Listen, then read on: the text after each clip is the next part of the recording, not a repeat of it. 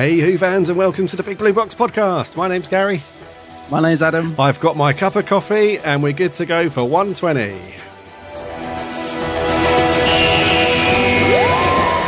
One day, I shall come back. Oh dear, we are in trouble, aren't we? I've reversed the polarity of the neutron flow, so the TARDIS should be free of the force field now. I have the advantage of being slightly ahead of you. Sometimes behind you, but normally ahead of you. The problem with time travel is one never seems to find the time. Change, my dear. And it seems not a moment too soon. Unlimited rice pudding, et cetera, et cetera. A meteor storm that the sky above us was dancing with lights. Purple, green, brilliant yellow, yes! I'm the Doctor, by the way. What's your name? Rose. Nice to meet you, Rose. Run for your life. It's more like a big ball of wibbly-wobbly, timey-wimey stuff. Just remember who's standing in your way. Look at the eyebrows. These are attack eyebrows. You can take bottle tops off with these. Howdy, howdy do, Who fans. And welcome to the Big Blue Box Podcast. New listeners, waving. From behind the microphone, hello, hello. Old listeners, hello also. To you. And hello to my good friend. Not quite on the other side of the world, but There, you, there he is.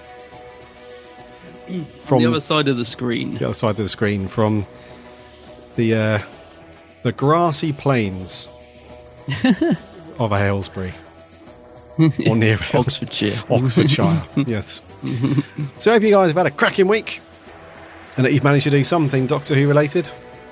Coming up in today's show, we've got just one bit of news, a couple of bits of merch. And then we've got our last review of Class, Series one. Yes. Yes. And then our regular review, which is Classic Week, and it's McCoy. Yes, always like a bit of McCoy.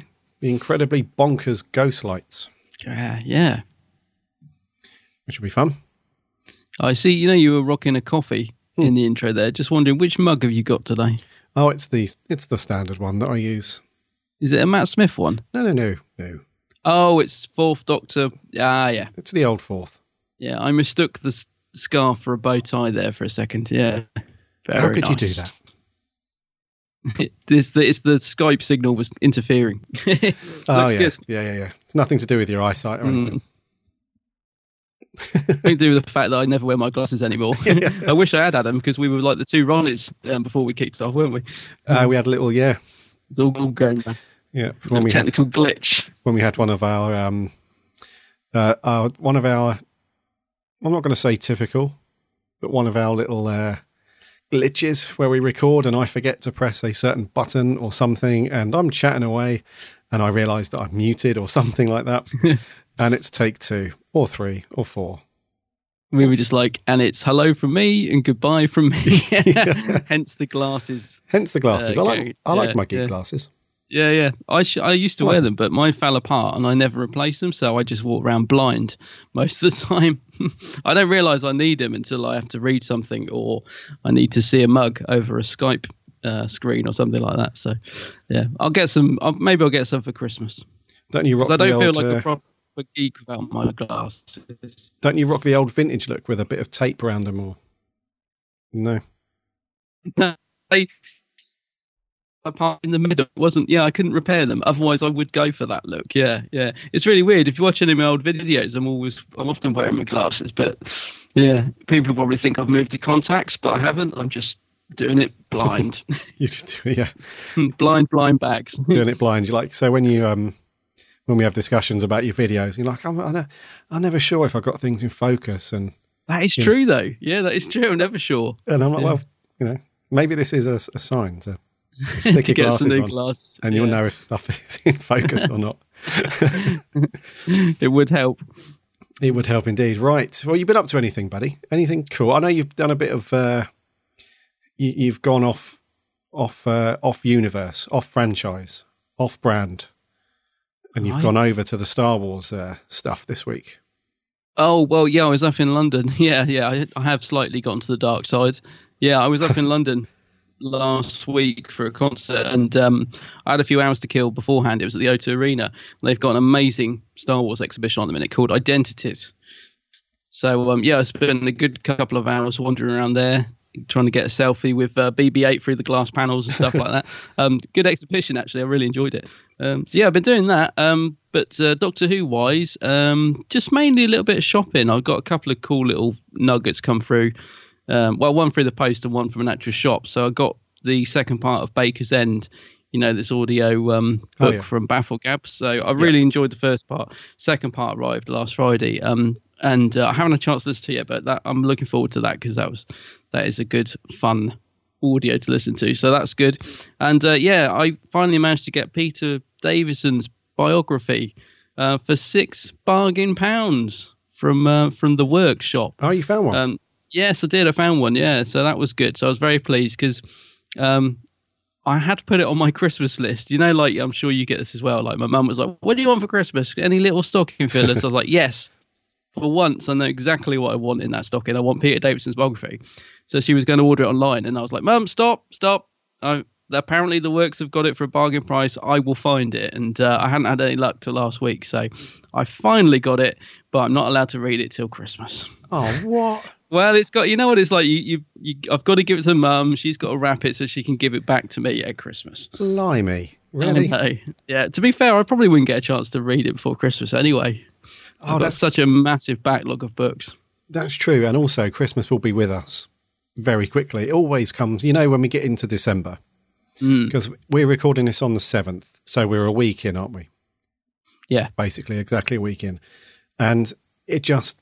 Literally, because I know that November goes relatively quick. For some reason, for me, November always seems like a quick month because you get Halloween and and uh, uh, bonfire, fireworks, fireworks night. night, whatever, out the way. And then everyone says the same thing, don't they? Right, now they're out the way. Now we can, you know, start sorting Christmas out and all the rest of it. And it just yeah. goes so fast. And I can't believe we're already a week into December. It only feels like, you know, I was watching Halloween movies and stuff. You know, a little while ago and stuff. It, it does go really quick, so that's a good point. You probably wouldn't have time bef- to get it read before. No, it'll be back yeah. in my hands before I know it. Uh, it's weird, actually, you say about the time, because I was thinking the other night um, with all the sort of promotional stuff finally starting to kick in for um, Doctor Mysterio and stuff. I was thinking, blimey, you know, the Christmas special is going to be here in mm-hmm. two weeks. Is it two weeks? Two and a bit weeks? Two and a bit, yep. Um, which is incredible when I think about it, because it doesn't seem that long ago that me and you were saying, blimey, there's going to be no Doctor Who next year. We've got a whole year without Doctor Who. And that would have been before the start of the year. Mm-hmm. Do you know what I mean? So that's a year and a bit gone just like that. Because that seems like, what, a couple of months ago we were saying that? Doesn't feel like a year and a half or a year and whatever, does it? You mean the, the break in... In who? Yeah, I just yeah, I'm just thinking that's over a year ago that it's we were nuts. sat here saying, yep. "Oh, it's going to be nine point two this year, mate. What we're going to do?" And that already we're like at the end of the year, Doctor Who episode is on the horizon, and then obviously we'll we'll be into the new year and a new series finally. So it's it's quite exciting actually. I'm sort of thinking, yes, you know, I think although you know did, would prefer not to have a break, I think the break has ramped up my excitement levels a bit. That's crazy. Mm. I don't, now that you've said it like that. It's, It, yeah, it does. It doesn't feel that long ago that we were saying, "Oh, we've got our slog now." yeah, there's no Who, and we've got to get through the um through the dark times, the hiatus. Yeah, but, I was just thinking it must be over a year because it was we were saying, "Oh, next year there'll be no Doctor Who," so it's got to be over a year that we were sat there saying that, which is pretty damn scary. Yeah, mm. Indeedy. Um, yeah, I can't. What were we saying? We, I remember way back when we were, well, it doesn't feel like way back, but we we were saying that there's going to be a break from, from Doctor Who and we're not going to have anything for a year and, and all that stuff. Mm. And you and I were speaking and we were saying, well, how are we going to, how are we going to get through? Yeah. And then we realised that we've got, you know, such a vast library of, well, especially classic stories. Mm. And we were thinking, well, yeah, but we're going to churn through them. But they were like, well, no, if you think about it, we alternate classic and new each week. And and we, we were talking earlier, weren't we, about certain episodes that we wanted to do. Yeah. And when, when I had a quick breeze through all the episodes, there's still loads and loads I know. I actually love. We've got like a, a schedule, uh, not schedule. But we've got like an episode list up that we that we sort of highlight and stuff every time we've done one. And uh, I love going into it and just seeing what we've got that we haven't done yet. And uh, I was thinking, you know, I'm already excited about doing a new schedule for next year, thinking, oh yeah, we haven't done that episode yet. That's going to be good, and, and all that sort of stuff. So yeah, I kind of, you know, it, I like I like this time of year. It's all cozy and snug, and you know, Christmas special and all that. But there is something I like about that starting afresh in January feeling, you know, like all oh, new schedule, mm-hmm. blank canvas and all that. So yeah, but I just I just can't believe the Christmas special was almost here. I like it's it's just uh, a bit scary how quick that's gone. And also we haven't had a, a proper trailer for it yet, have we? Which seems a bit strange. No. We're only two weeks away. We haven't had hmm. a we've had sort of behind the scenes trailer. We've had um, like a mini. Uh, B B C America trailer, but that just included bits from it. But we haven't had a proper B B C One trailer for it as of yet. No, I don't think, have we? Which is a bit strange because it's it's only two two weeks away. We've had the teaser, haven't we? We've had that one the scene teaser. where yeah. we see the ghost character turn mm. up, and yeah, so we've we've had that bit. But yeah, we haven't had a full on, almost like you know when when a new series of Who is on, and we get the Next Time trailer. Yeah, yeah. That kind of high action, lots of lots of Murray Gold screaming out the speakers and explosions yeah. and funny little one. We haven't had any of that, have we? Yeah. Not yet, no. I mean, hmm. there there is a B B C One Christmas trailer going, doing the rounds at the moment, and that does include a couple of tiny little bits from it, mm-hmm. like the Doctor saying, have... you know, have a good year or something. And um, so that's got a few little nuggets in there. But yeah, I'm still waiting for a proper trailer.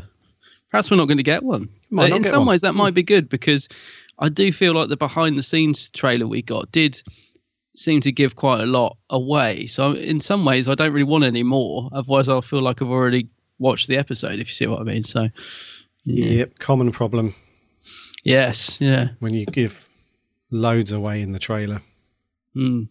Hopefully, they haven't given too much away. Hmm. It just it does it does seem to me that the whole episode seems to be confined to the bits we've seen already, like that that building with the skyscraper, somebody's house set, and what's the other one? Seems to be three sets that feature in every single clip in that trailer. So I'm, I'm guessing we've got a fairly self-contained episode here, but could be wrong. Don't know. We'll see. Hmm. Mm, won't be long though. Interesting times. Mm, I am starting to feel a little bit more excited about it. I think it's. Uh, cool. cool. I, I thought I would. I generally do once we start getting nearer Christmas, but yeah. I mean, obviously. Last month when we were talking about it, was wasn't really too bothered. But yeah, I'm I'm thinking a bit more Christmassy now. I'm looking forward to seeing, you know, what we've got in store for us. So, mm. so yeah. Have you been up to much this week, by the way? Did you manage to get out and do anything? No, mate. I've no. It's um. I've, well, I was, as you all know, I was a bit man flu-y. Yeah, you were, weren't you? Last time, so I I did actually spend a couple of days just doing nothing, mm. um, apart from sleeping. Because I had a pretty uh, rubbish cough um, and I was clogged up everywhere. So it meant that I really couldn't really sleep that well at night. So I woke up in the morning for just for a couple of days. I woke up just absolutely wiped out in the morning. Mm. So I then just proceeded to go back to bed and try and catch up on some sleep. And then other than that, I've just, because there's quite a lot on with my uh, job at the minute, just to wrap things up before the end of the year, it's just been a bit manic and, and heavy with that stuff. So yeah, another boring week for me, unfortunately. I mean, I did manage, I finished um, the Davison book. Oh, you finished it, yeah. Finished it. It's a really, you've got a treat, mate, on uh, on Christmas Day when you finally I am looking get, forward to it, yeah. Yeah, get your hands on it. Um, and um, yeah, that's it really. I mean, I've watched a couple of classic bits. Um, along with Ghostlight, I watched Survival. All right. Because I was in the mood for that because of the recent news. Um, Rona Monroe. Oh, absolutely, yeah. So I thought yeah. I'd give that a, a watch to see what her writing skills were like. Mm-hmm. A reminder back in the day, um, and also stuck on an adventure in time and space. Which, oh, lovely! Which I didn't get to watch a couple of weeks ago when it was Doctor Who's birthday. Mm. So I watched An Unearthly Child that evening, um, but I fell asleep. Not during the story, but literally right at the end. My eyes were like, you know, when you're slow blinking. Oh, I hate like, that. Yeah, yeah I'm going to go any minute. Because I did plan to watch it afterwards, but no. So I stuck that on because I wanted to watch that.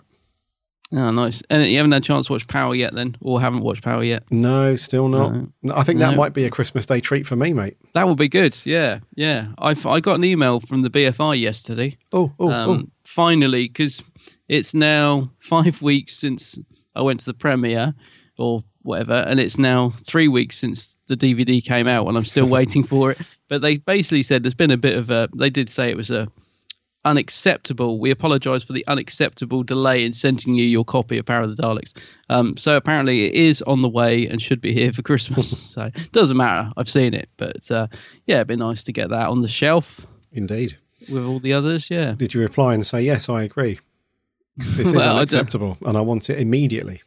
I, I'm just glad they used that word because it kind of acknowledged that. Because sometimes I think I am not I'm not the most patient of persons, so sometimes I think, you know, oh, I'll cut them a bit of slack. But as they acknowledged it, it took away the guilt. I thought, oh, good, good, it is your mm-hmm. fault, good. Yeah. So yeah, but no, it's on its way apparently. So that's that's good to know, and it's I'm glad they got back to me because there's nothing worse than emailing or whatever, messaging someone and just not getting a reply because you just then get more angry. So yeah, yeah. But no, it's on its way. It's all it's all good, mate. Christmas, nice one. Christmas is on its way. Power's on its way. Davison's on its way. It's all good times, happy times. Good. Yeah. yeah, so I'll either watch that at, at Christmas or I'll watch it on the plane when, when I'm off. I'll, I'll stick it on my iPad and watch it on the plane. Oh, yeah, because you're off to Canada, aren't you? So, yeah. Canada, eh? Yeah, so I'll stick, I might watch it on the plane, actually. That's a good shout. That'll kill a, a couple of hours, won't it? Yeah, oh, definitely. The, the thing I'm, the, the general consensus I'm getting from people about Power is that they they love the story. It's great to have it. I think some people were a little bit disappointed in the animation. Um But again, I think that just comes back to the the sort of time and budget the team were given to do it. But it's it's perfectly watchable. I know what's there are certain bits where I know exactly what people mean when they say it's a bit stilted. Um, you can sort of hear stuff going on, but mm-hmm. nothing's happening in terms of the animation. So I know exactly what they're talking about. But it's a, yeah, it's, it's a perfectly good watch. So I think you'll like it. Good. Yeah, great story as well. So good times. Yeah. So yeah, you got that to come. Yeah. yeah. Right, buddy. Right, you want to land it? Should we land it and do some newsage? Flick those controls. Let's get into the news.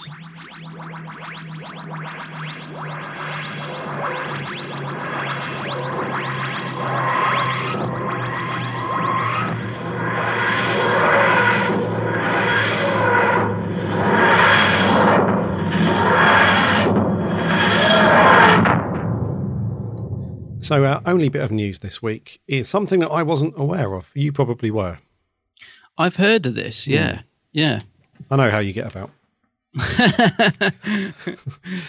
There is a venue, apparently, uh, in London, uh, near, um, is it the Victoria area? No, I or, think it's near... Um, oh, sorry, no, it's not, is it? Sorry. Near the B B C... What's it called? Radio. Well, it's now like the B B C building. It used to be B B C Radio, didn't it? That's right, yes. Broadcasting House, I think, is what I'm trying to think of. Yes, it's I think there. It's near there, but I'm not sure. I've no, never actually been, but yeah. Yeah. So anyway, there's this venue that on the first Thursday of every month, mm. it was a it was the place to go for Doctor Who fans to meet up and chat Who and uh, talk rumours and gossip and get into arguments about various lists and doctors and so on. And it's coming back because the venue, um, it's called the, the Fitzroy Tavern, or just the Tavern for short, apparently. Um, and it was been closed for refurbishment uh, yeah. for just over a year now, I believe. And they've thrown millions of pounds at it, had a good refurb, and they've done loads of bits. And now it's going to open again. And uh, it will be on, well, the first meeting has already t- supposedly taken place, which would have been last week on the first of December, which would have been the first Thursday. Yeah. And yes, so now the venue's back up and running. Hopefully the place will be swamped with Who fans uh, once again. And I really like the sound of this. I really like the, I really like the idea of, There's no, it's not like a convention where there's no, sorry, it's not like a convention where you have to turn up with stuff. There's no set plan. There's nothing. You just make your evening whatever you want it to be. Mm. So you decide who you want to go with, who you want to talk to, get involved in arguments and stuff. It sounds really cool. And I like that it's The the one thing I really like is you know exactly when it is. So the first yeah. Thursday at the tavern in London. At the nearest um, uh, tube station is Goodge Street. Yeah, on the Northern Line. So this sounds pretty cool, mate. Maybe we should invade one evening. Yeah, definitely. Um, I was thinking of, because I, I was going to say to you about having a little um, podcast meetup for a Christmas drink uh, if we could. Um, and I thought, well, this would be ideal. Perfect, perfect. But of course, it's just blimmin' work and stuff getting in the way and everything else, isn't it? But maybe in the new year when all that stuff settled down, because I think this would be perfect. I would love to do this. Um, I had heard of, of this. So basically, there's always been, I've always known that there was this pub where Doctor Who fans meet on a regular basis, and just it's just an informal meetup every, you know, every Thursday of the month or whatever, every Thursday of the week.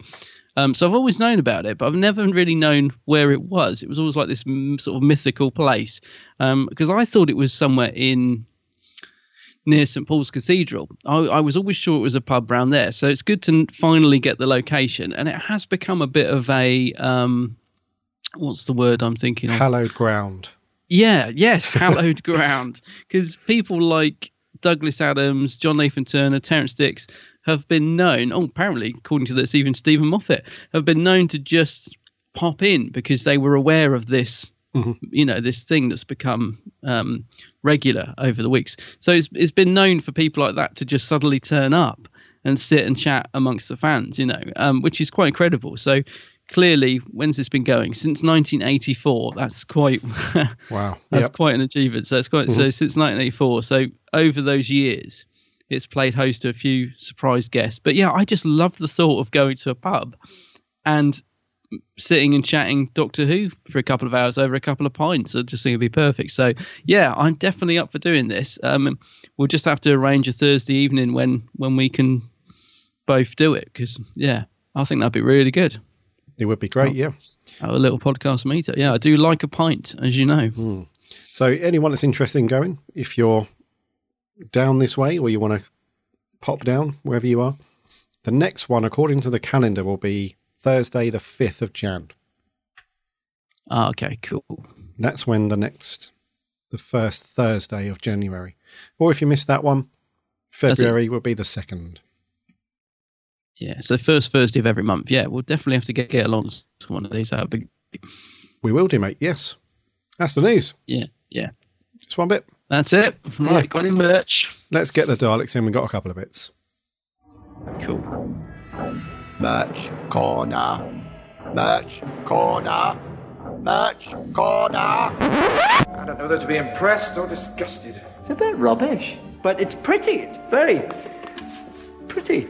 First up in merch, the Lethbridge Stewart guys from Candy Jar. Yeah. They've announced the last novel, not ever, but just of twenty sixteen mm. in the range, and it's called Mind of Stone, uh, written by Ian McLaughlin. And I've lost count now. Is this book number seven? Eight. Oh, now hang on. I honestly Four, can't remember. Five, six, seven, eight, I think. It if you do don't include it? The two Havoc File books as well, that would be nine, ten. Yeah. Yeah, these guys are not uh, wasting time. I must admit, I love these books. I have got, I am slipping behind, though, because they're, they're knocking out of the park with these at the minute, aren't they? They are. Yeah, so I think this is number eight, I think. I am definitely mm. behind. I, I'm, I've read up to book six. Actually, no, hang so. on. So... I've got them all. I've, bought, I've managed to buy them all. Um, I'm just trying to count them in my head now. It might be might be nine. Anyway, yes, there's a few good ones already out. Yes, mm. yeah. I, I need I need to finish number six. That's where I'm up to. So I'm behind by, depending on how, how accurate we are, I'm behind by a couple, if not yeah. a few. Uh, but anyway, this looks good. And those guys have, yeah, like you say, mate, they've absolutely knocked it out of the park with their range of novels for um, this character. And this one, I believe, on the based on the cover anyway, it's got, I think it's um, Sergeant Benton on the cover. I could be wrong. Is that Benton? I'm, I'm, well, mm, I'm not sure. No, possibly. Um, but anyway, it's a cracking cover, like they all have been. Yeah. Yeah. That's Wormwood. I was going to say, I think that's Wormwood Scrubs on the cover as well. Uh, classic. location there. Yeah, so it sounds like the Brig's on trial in this one, um, and it's got a forward by Victor Pemberton as well. So, mm-hmm. yeah, another great one to add to the collection. Um, I'll be buying it as well. It's another one to put on the reading list that's ever growing in this house. yeah. yeah. So, very quick synopsis. Um, the Brig has been remanded to Wormwood Prison, and his team have no idea why. Secrecy surrounds his case, but his team barely have a chance to process anything before they are sent on a mission to Egypt. Mm. Yes. yes. So, if you're um, up to date with your Lethbridge Stewart novels, this is the last one of the year, so make sure you pick it up. And I'm pretty sure you can pre-order it now. I believe so. Yes, you can. Yep. Yeah. Perfect little stocking filler. Yep. Right. And also uh, in the merch news, um, some more great stuff coming from Big Finish. So Doom Coalition four, which wraps up the Doom Coalition series, is coming out in March. I think it is next year. Let mm-hmm. me just double check. Yep. And uh, this cover, we always mention how good the covers are on these recently. This one is just about thrown everything you can think of, including the kitchen sink on the front cover, isn't it? It's got like yeah. Weeping Angels, uh, River's Song, um, Rufus Hound as the meddling monk, um, the Eleven, which isn't a character from the series itself. Um, yeah, loads going on on the cover. It looks really good, actually. Yeah. Great picture of McGann almost doing a bit of a Capaldi-like pose there. Mm. Um, so yeah, this is this is coming out in March next year. As I said, it wraps up the Doom Coalition series. Uh, which um, which has been which has been overall pretty good. I mean, everything, you know, some better than others, but it's always been an, an entertaining listen. Um, this one, I mean, it goes without saying, McGann is, is superb on audio. So I'll just give you a little bit of a synopsis for this. It's basically it says. It's counting down to the end of the universe. The Doctor and his companions have been defeated, and Gallifrey has been overtaken by a group of dangerous fanatics. That's that's the bleak scenario in Doom Coalition four, which brings the sixteen-episode saga to a nail-biting conclusion, it says. So I've I've managed to pick up um, the first three sets of this, so obviously I'll be getting the fourth to, to complete it all. Um, and I, as I said, I always just love listening to Paul McGann on audio. He's, he's superb. He's great. And how are we yeah. at number four already? I've only listened to the first one. Yeah, I've got the first yeah. one. Um, yeah. But how? Wow, that's uh, that's pretty amazing. And it was a. I can't comment on um, the box sets for two and three, but the first one was very good. First one's good. Second one's okay. Third one uh, picks up again and is is better. Um, so I'm hoping it's a good good conclusion to the set. Um, I really like the character the the eleven uh, that I mentioned earlier. He's on the cover. Um, I think he's in the first story in the first set, if he my is. memory serves yeah. it right. Yeah, it's a great, great story, that is. Mm. So, mm, so yeah, you're right. How are we there already? I like the fact they've done four, though, because they did four of the Dark Eyes box sets as well. So it's quite a nice little set of four for this one as well. Yes. So, yeah. yeah. So where where will they go with McGann's Doctor next? Mm, who knows? Actually, no, we we we know, don't we? Because we Do spoke we? about it on the news a couple of weeks ago. There's then there's a new um, box set out for McGann ne- at the end of next year, which is a prequel to the War Doctor box set. Oh yes, forgot about that. It's called yeah, yeah. something. it's it's called the Time War thingy, isn't it? The Time War some, stuff. Yeah. Yeah, yeah. Oh yeah, I'd completely forgotten about that. So that's where he's going next. He's going back oh. to go forward. So what is that going to link in with the War Doctor? I don't know. It I tell is, you, yeah. Big Finish are literally on fire at the minute. Yeah, you know they're, they're filling in all the gaps and mistakes and everything, and from from the series, they're just sort of taking anything like that and just you know just running with it. It's it's, it's brilliant, actually. It's amazing. Yeah, yeah, yeah. Um, yeah. So Big Finish again, as we come to expect frequently. Great stuff. Yes, on the radar. That's going to do for merch. Yep. We need to push on with our last review of Class Series oh, one. Class. Yeah. Uh, the Lost. The souls, they pour out, right? They find the souls of the enemy and they burn them. Tanya, it's, it's not that simple. You're going to use this, okay? You said you wanted to. You will not. There, there are other ways. There are no other ways! We tried other ways and they come back! We tried other ways and people die! How am I the only one who sees this? Do you guys think I haven't seen the same things as you? I may have been fourteen when I started this year, but I am one hundred years old now, and I am telling you, it is time to use the Cabinet of Souls. Hey, don't look at me. She's got a mind of her own. Seeing as you asked so nicely, let's use the cabinet. Manners don't cost anything, do they? Mm. No, no. I don't think any of these know the meaning of the word, do they?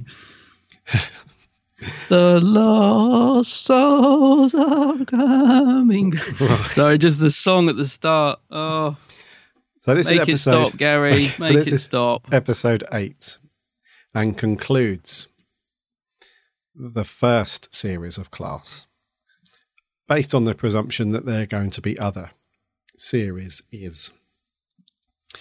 And so, last week we had a fairly decent episode. Let's not let's yeah. not um, lie. We haven't been huge fans of, of Class up to that point. Mm. The first episode wasn't too well. First episode was okay. Yeah, it was all right. I like the first one. Then we fell from a great height, um, and then last week kind of picked us up a bit. This yeah. week, um, yeah, this week. I'm I'm down there again, mate. So am I. Are We've you? fallen off the cliff again. Yeah, I couldn't wait for it to end. Yeah, mm-hmm. I was just thinking, let let this episode end. Let that let that be an end to the series, and and I just don't want to think about it ever again. Um, yeah, no, I mean it wasn't it wasn't as bad as sort of some of the mid-series episodes, but yeah, it, it, like you said, I enjoyed last week's. I thought last week's was great, but um, but this week, yeah, we've we've gone back down again. I think I was so I was just so pleased to, to get it finished and done. Yeah, yeah. I All was like shouting and oh, oh man, I was like that twofold. Mm. I thought, let's just get this episode over and done with. The song at the start was enough to finish oh, me crikey. off. The Lost Souls or whatever it was. Yeah, yeah. And then I thought, well, that's good because when we get this episode wrapped up, that's the series wrapped up. And as much as it pains me to say, and I, d- I didn't want to say it, but it means that we don't have to review it anymore. Yeah, well, it's the same with me, yeah. And I don't really like saying that about people's work because I'm sure that Patrick Ness has put uh, is, you know, everything into this program, and you know, it, it, mm-hmm. it it's not something that, because I know it has been reviewed or it's been received well. We we know quite a few Who fans, don't we, that really like it. And they, they really, really like it, mm. which is great. And, and it's it's very easy for us to sit behind a microphone and say, yeah, that's rubbish. And that's. But we have you do have to remember that somebody has poured their life into making this happen and, you know, doing that stuff. So yeah, it does yeah. pain. It does. It's not nice to be able to say, great, we don't have to review this bloody thing anymore. But it, it, I just, you and I, we're on the same page, aren't we, with Class? We, we are, yeah. We we did have a moment at the beginning where you were like, you know, mate, I've, you know, I've, I was wined and dined. You know, mm. I was, you know, I was sort of eased into it nicely with some alcohol and the atmosphere and everything, which is all good. And I was like, oh, I don't know, mate. It, you know, it's okay. It's it's okay, yeah. but I can, I don't know. And then episode two, we were like, oh, it's not great, is it? I mean, it's got potential. It could be good. But yeah. now we're at this end. We're like, crikey, Moses. Yeah. What, it was only eight episodes and it feels like a right slog.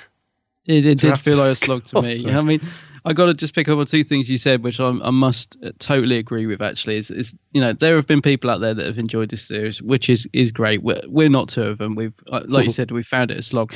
Um, and also the thing about somebody's work as well, it's, it's quite true. I mean, one of the reasons I haven't been too vocal about Class on on Twitter and and the like is because, you know, I was lucky enough to go to the Class premiere and and I did meet Patrick Ness, and he's a very nice guy when I met him and stuff, so you are aware of that. You know, like you said, it's very easy for me to just sit behind my phone and say, yeah, what a load of rubbish, blah blah blah, but I haven't done that because, like you said, you know, these guys and the cast are really, really nice, I have to say that, you know, Faddy and and all that. So yeah, you know, they're really passionate. They've tried. They've done what they wanted to do with it, um, which is great. And, I, you know, I don't want to trample on that. But the other end of it is we've both sat through eight episodes of, of this series. And the long and short of it is it wasn't for us, you know. So for yeah. those that liked it, brilliant. That's great. Um, well done to the guys involved if you've achieved what you wanted to achieve. But just personally, from from our point of view, it's been hard work. I've I've really like. I have to say I've really not enjoyed it, which is unusual. It's not just a case of thinking, well, it was all right. You know, I've really sat there and thought, I just, I, like I said, can't wait for this to end. I really have not enjoyed watching this series, apart from episodes one and seven. They were the only ones that I really got on board with. Um, so, yeah, so I, I am, although it sounds cold, I am glad it's over because I don't really want to watch this again. And I think the I think the thing that really annoys me about it is is the connection to Doctor Who. Yeah. I do mm-hmm. think, and we've said this all along, I do think if it was its own thing, there is a chance I might have felt differently about it. Maybe I still wouldn't have enjoyed it, but I I think the fact it's sort of up there with, you know, standing alongside Torchwood and Sarah Jane Adventures and Doctor Who really annoys me because I don't think it. I don't think it deserves to be there. I don't think it's anywhere near as good as either of the other spin-offs um, that we've had. So I think that slightly irks me as well, if you know what I mean. So we've said it all along. I think it should have just been a standalone show. I don't, I don't think it's. I think it's been hindered by being a Doctor Who spin-off somehow. I read you, and it's not yeah. like they've. It's not like they've leveraged a lot of the Doctor Who universe to make episodes happen. Yeah, um, we, we we will be talking about the end part of episode eight, by the way. Mm-hmm. So, spoil, spoiler alert, if you've not oh, seen yes. episode eight yet, you might want to somehow fast forward us and then back up a bit to when we finish the review, because there is a mm. there is a bit of a twist at the end of of of this last episode, which makes me think that almost certainly they're going to there's going to be a series two, because they can't leave it. There's no way they could leave it like that. I, I I think the same, and I think Patrick Ness tweeted something a couple of days ago, basically saying there will be a series two, but I'm not allowed to tell you yet, or something. I can't remember the wording, so I, I think they've already in their heads thought we'll give this another series. You know, yeah, yeah, um, yeah. So if you've not seen episode eight yet, um, fast forward us now. Right. So, so at the end of episode eight, we see a weeping angel, don't we? And that to, yeah. that to me, and please correct me, mate, if I'm incorrect here, that's the only monster we've seen from Doctor Who in the whole of Class. Yeah, yeah, I think so. Yeah, well, it is. Yeah, it's yeah. the only only Doctor. And did you feel it was just thrown in there to remind us that it's yes. this is connected to Doctor Who? By the way, look, yeah. as a weekend, because I did see people that were going mad about this. Unfortunately, I I stayed off Twitter until I watched the episode, but I did go in a group chat on Facebook, and the first thing I saw was a still from when she's turning around and seeing the angel, oh, and I was like, no. oh, for goodness sake. So I didn't go on social media for the rest of the day until I'd watched it, which was difficult. Mm. Um, but that had already been ruined for me, unfortunately. So that I would have liked that to have been a surprise. To have, I don't know if I would have felt differently, if you know what I mean. I would have been like, oh, my weeping angel. But I was the whole time, as soon as I saw the hall mm-hmm. or stairs, whatever, I was like, oh, the weeping angel's coming up in a minute, because I've seen it on Facebook. Right, so I was a little right. bit peeved about that. But so the shock factor was gone for me. I don't know about you. Uh, what did you think when you saw it? Yeah, I was I was um, n- not shocked. But when I saw it, I was like, oh, my, my initial reaction was, oh, that's good. Mm. And then a couple of seconds later, I thought, well, kind of shoehorned that in to remind us that we're watching something connected to Doctor Who. Yeah, which makes me think it just re. I don't know about you, but it just reinforces the fact that it just doesn't need to be, didn't need to be a Doctor Who related program. And I could totally get it if in each episode, or if maybe if we had a couple more cameos, not necessarily from the Doctor, but if we had a couple of cameos from, even if it's some obscure character like Jackie Tyler, or no, because she's mm. in an alternate universe with Rose, isn't she? Even if it's someone like, I don't know, whoever, you know, it doesn't have to be a main cast character, but, and then just like the odd reference to things like the old... Or Courtney, maybe. Well, I mean, I know yeah, she wasn't probably the character, but what happened to old Courtney? Yeah. But what they've done is they've they've said at the very beginning, this is related to Doctor Who, mm. and we're going to throw that right in your face by giving you the Doctor. And then just nothing. No, the no. only reference we had was seeing Clara's bloody name up on the wall yeah. with Danny Pink. That's, that's pretty much it, isn't it? And We've, did we was Susan's name up there as well? someone said, I didn't spot it, but someone said Susan's now, or S. Foreman, which makes no sense, does it? Susan wasn't. Mm, I don't. Oh, I suppose she would have been in the class. I don't know. Anyway. Don't know. But I, I know there's been the odd reference to things, but we've had no kind of visual thing to say, yes, this is cool. You know, it's in the Doctor universe, so let's bring in a little bit of this, a little bess of that. It's almost like Patrick Ness has said, look, I didn't want to do, you know, I, I'm, I, I'm over the moon that you've allowed me to make the programme. But if you're telling me that it has to be connected to Doctor Who, then I'll do it. Mm-hmm, and it's like, yeah. I'll do it in like the most minimum amount that I can do. Hmm. And so it's, it's almost like it doesn't know what it wants to be. It's like, that's do, exactly what I've felt. You know, yeah. does, does it want to be this edgy, borderline sort of adult program that's makes sci-fi cool again on T V? Is it trying to do that? Is it trying to be a Doctor Who show? I don't think so. Is it trying to be something different, but is hindered by the fact that it's got a Doctor Who sticker on it? Hmm. it, it you know, it, it's it's very difficult to judge, and I th- I think personally. It hasn't done itself any favours in its first series. No. And uh, I, I found it it's a very clunky first series. Mm. Like with that opening episode, we got introduced to the characters and I thought, okay, yeah, I like, you know, I like what's going on here. You know, I like this little world, this little group. And then by episode two and then three and four, they just, they just all became unlikable. They spent most episodes shouting and screaming at each other. And mm-hmm. there was no connection. We had relationships that, you know, um, formed overnight sort of thing. It was just like, it, it, yeah, it did, did not flow as a series at all for me. It was mm. really clunky. I mean, I think one of the reasons I personally didn't enjoy this this finale is because I didn't care about any of the characters in it. Like, right. you know, they're all in peril. The only one I like is Quill. I've said that all the way through.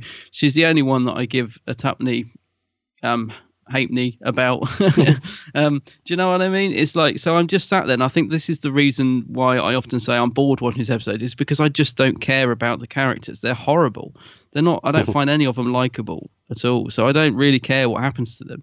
And you've got the Shadowkin flying about all over the place, and Again. I thought they were supposed to hate daylight, so I don't know why they're, yeah. you know what I mean? But um, yeah, as for the Doctor Who thing, I know exactly what I mean. I, last week I made two notes, which I didn't read out. I forgot, but they said right at the start of the episode, um, you, I put here, unit gets a mention, tick. Zygon gets a mention, tick. So that was in the first sort of five minutes of last week's episode, just to remind us exactly. that it's Doctor Who. So it's almost like you said, right, we've got those references in there. We can move on now. You know, and it was the same, I think, with the Weeping Angel this week. Um, I like the whole thing with the room, whatever that was, that she walks into like the court. Or, you know, I like stuff mm. like that because it's a bit weird. But I kept thinking, well, what? So no one ever gets in that door. Well, yeah. But I liked, you know, I liked that idea because I like things like that where there's a bit oh. of, bit of, um, uh, bit of sci-fi, you know, going on behind there and stuff. Yeah, but. Apart from that, there wasn't much. So what about the episode itself then? So mm. the title is The Lost. Mm. And it kind of focuses, I mean, it tries to, even even now at, at the at the end of the series, the Shadowkin are still here. Yeah, I know. Are they ever going to leave? Yeah, so the the um, the the Shadowkin himself, what's his name, Karakinus, he kind of threw the the the the shadow into Charlie's face, didn't he? Yeah. So, yeah. And then when Charlie killed all of, when, well, when Charlie killed April, thus killing the Shadowkin because their hearts are connected, he then becomes the Shadowkin king. That's it. That's yeah. right, isn't it? Yeah. So they're still here. They're still bloody here. They're still here, yeah. And you just know that they'll be in series two. You yeah, so we've know. had so we've had them at the start, we've had them in the middle, two two parter, and the final. Mm-hmm. And like you said, they're still they're still not defeated. I know it does seem like they're they're getting the most out of um. They're getting their money's worth out of the C G effects to actually make them look look good, because they do look good on screen. They, they do look good. Yeah, they do. Yeah, they do look so good. They're getting their money's worth. And we finally get the cabinet put to use. So all this moaning and crying and yeah. grief that Charlie's gone through about using this flipping cabinet, he finally unleashes the power of the cabinet wipes out, supposedly, supposedly wipes out the Shadowkin, because they've come through whatever portal and they're around the planet and they're ready to destroy everybody. Mm. And conveniently, it doesn't kill the Shadowkin that are standing right next to them in the school hall. So the cabinet that he opened is obviously doesn't work in close proximity, because when he's obliterated all of them, you still have the Shadowkin standing behind them. Yeah. So it almost worked.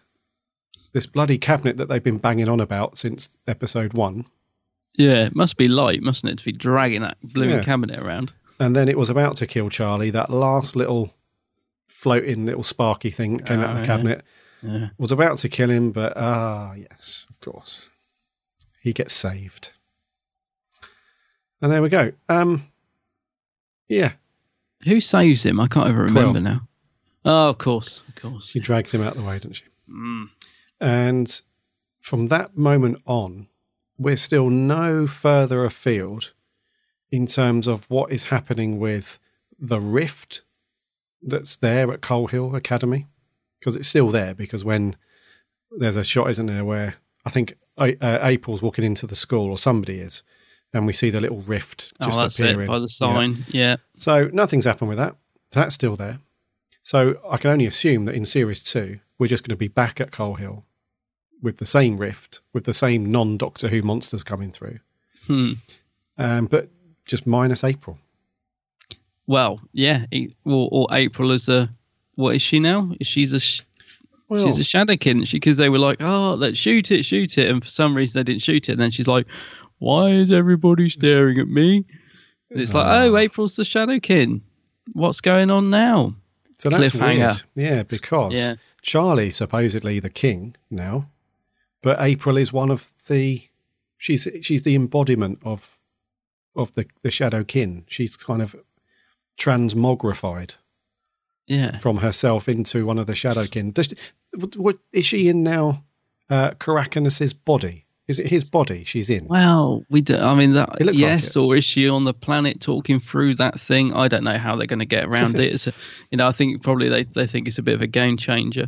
Um, I just have to go back to what you're saying about the cabinet and stuff as well, though. That I think this is this is one of the, my main frustrations with this series as a whole. Like you said, they finally opened the cabinet after all this discussion, and we've had it all the way through. And that's one thing that's drove me mad about the series is they it's so repetitive.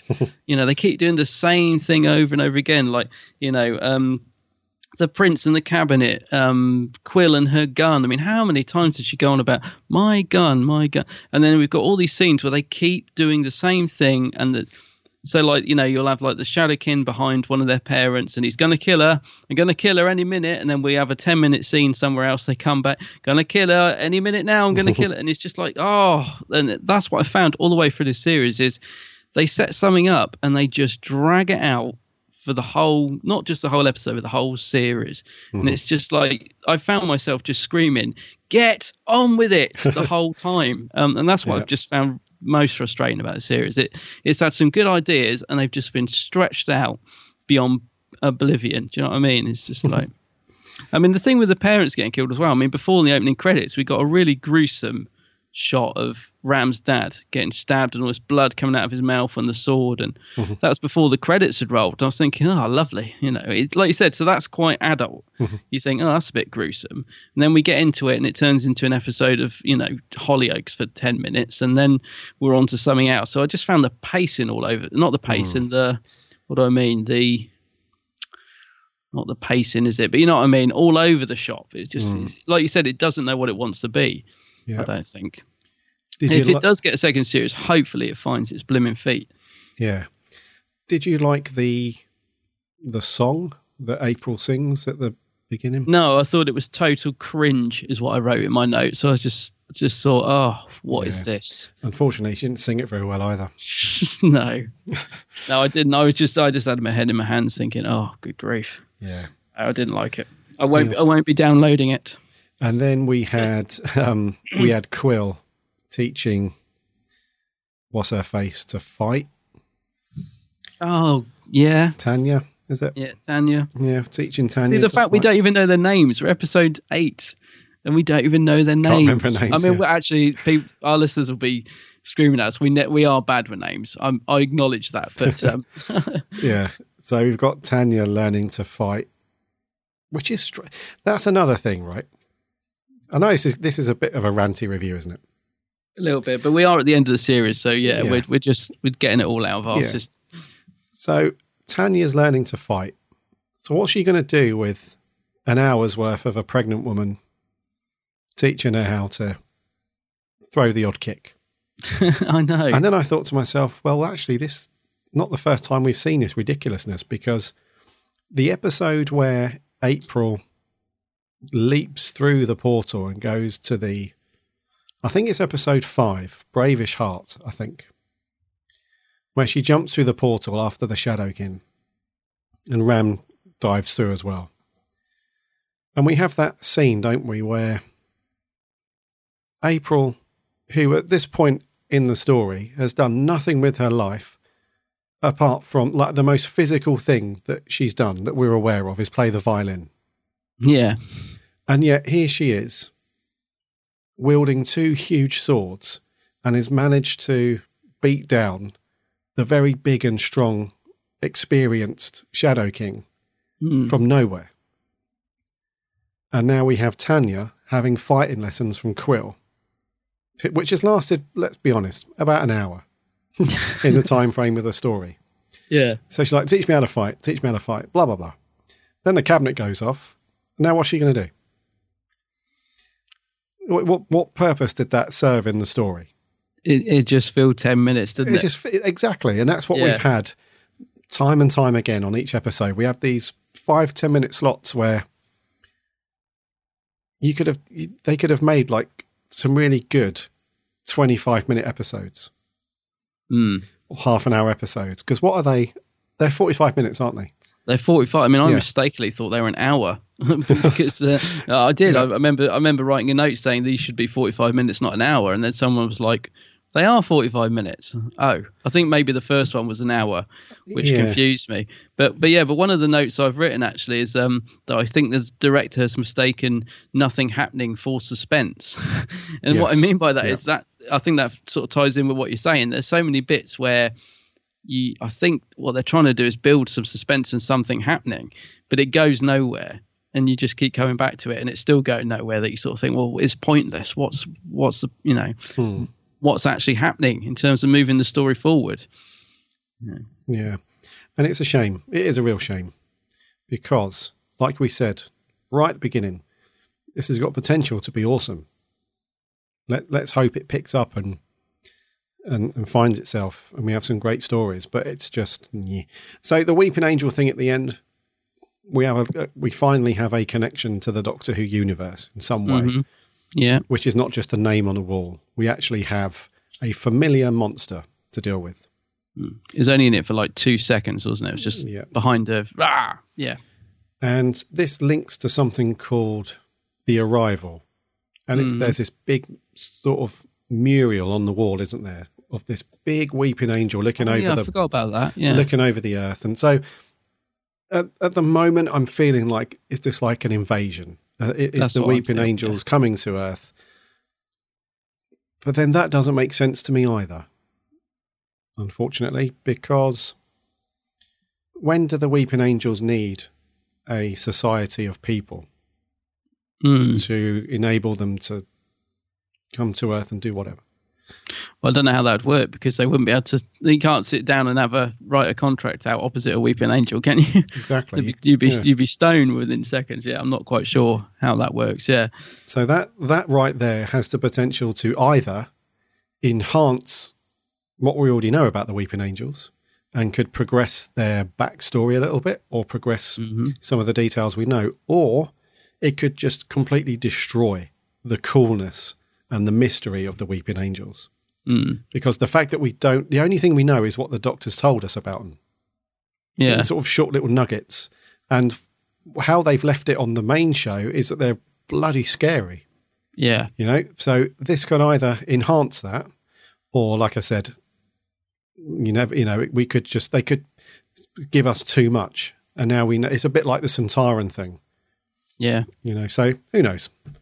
Did you find the Shadowkin um, quite hard to understand at times? A little bit, yep. Yeah, mm-hmm. I, I I struggled. I really struggled with some, some of the dialogue. Uh, not because it was being drowned out by the music for once, but I don't know if they'd lowered his voice or something. But he was like, and I was like, yeah, he's got what? That, he's had that movie trailer. Um, I don't know if I can get my voice low enough. Oh, like the um, Batman guy when he was... uh, yeah. Sorry, could you I speak was up? Born in the dark. he, yeah, it, it was almost that. Yeah, it was like he had a sock in his mouth. Yeah, he was trying chewing to, on a chewing on a Werther's original. Yeah. I know what you mean. It was a yeah. It was a bit because it yeah, but I couldn't be bothered to rewind it. No, I was like, okay, whatever. Yeah. I'm sure you said like, something there. Yeah, I, we're just like, yeah, just just go with it. Oh dear. So, any, anything else in this episode that you liked, you didn't like, you want to mention? No, I could go on forever, but our listeners would probably switch off if if I did. Um, no, yeah. uh, I, I think I'm done. I, I, I think we are we are done with Class, aren't we? Thankfully. Yeah. We won't be pre-ordering the Blu-ray or. I actually won't. It's very strange to me because I am a bit of a completist. I am very much the hoarder. I have to have something if it's connected to Doctor Who. But no, I definitely won't be ordering the, the no. Blu-ray. No. Maybe if maybe if Series two is really good.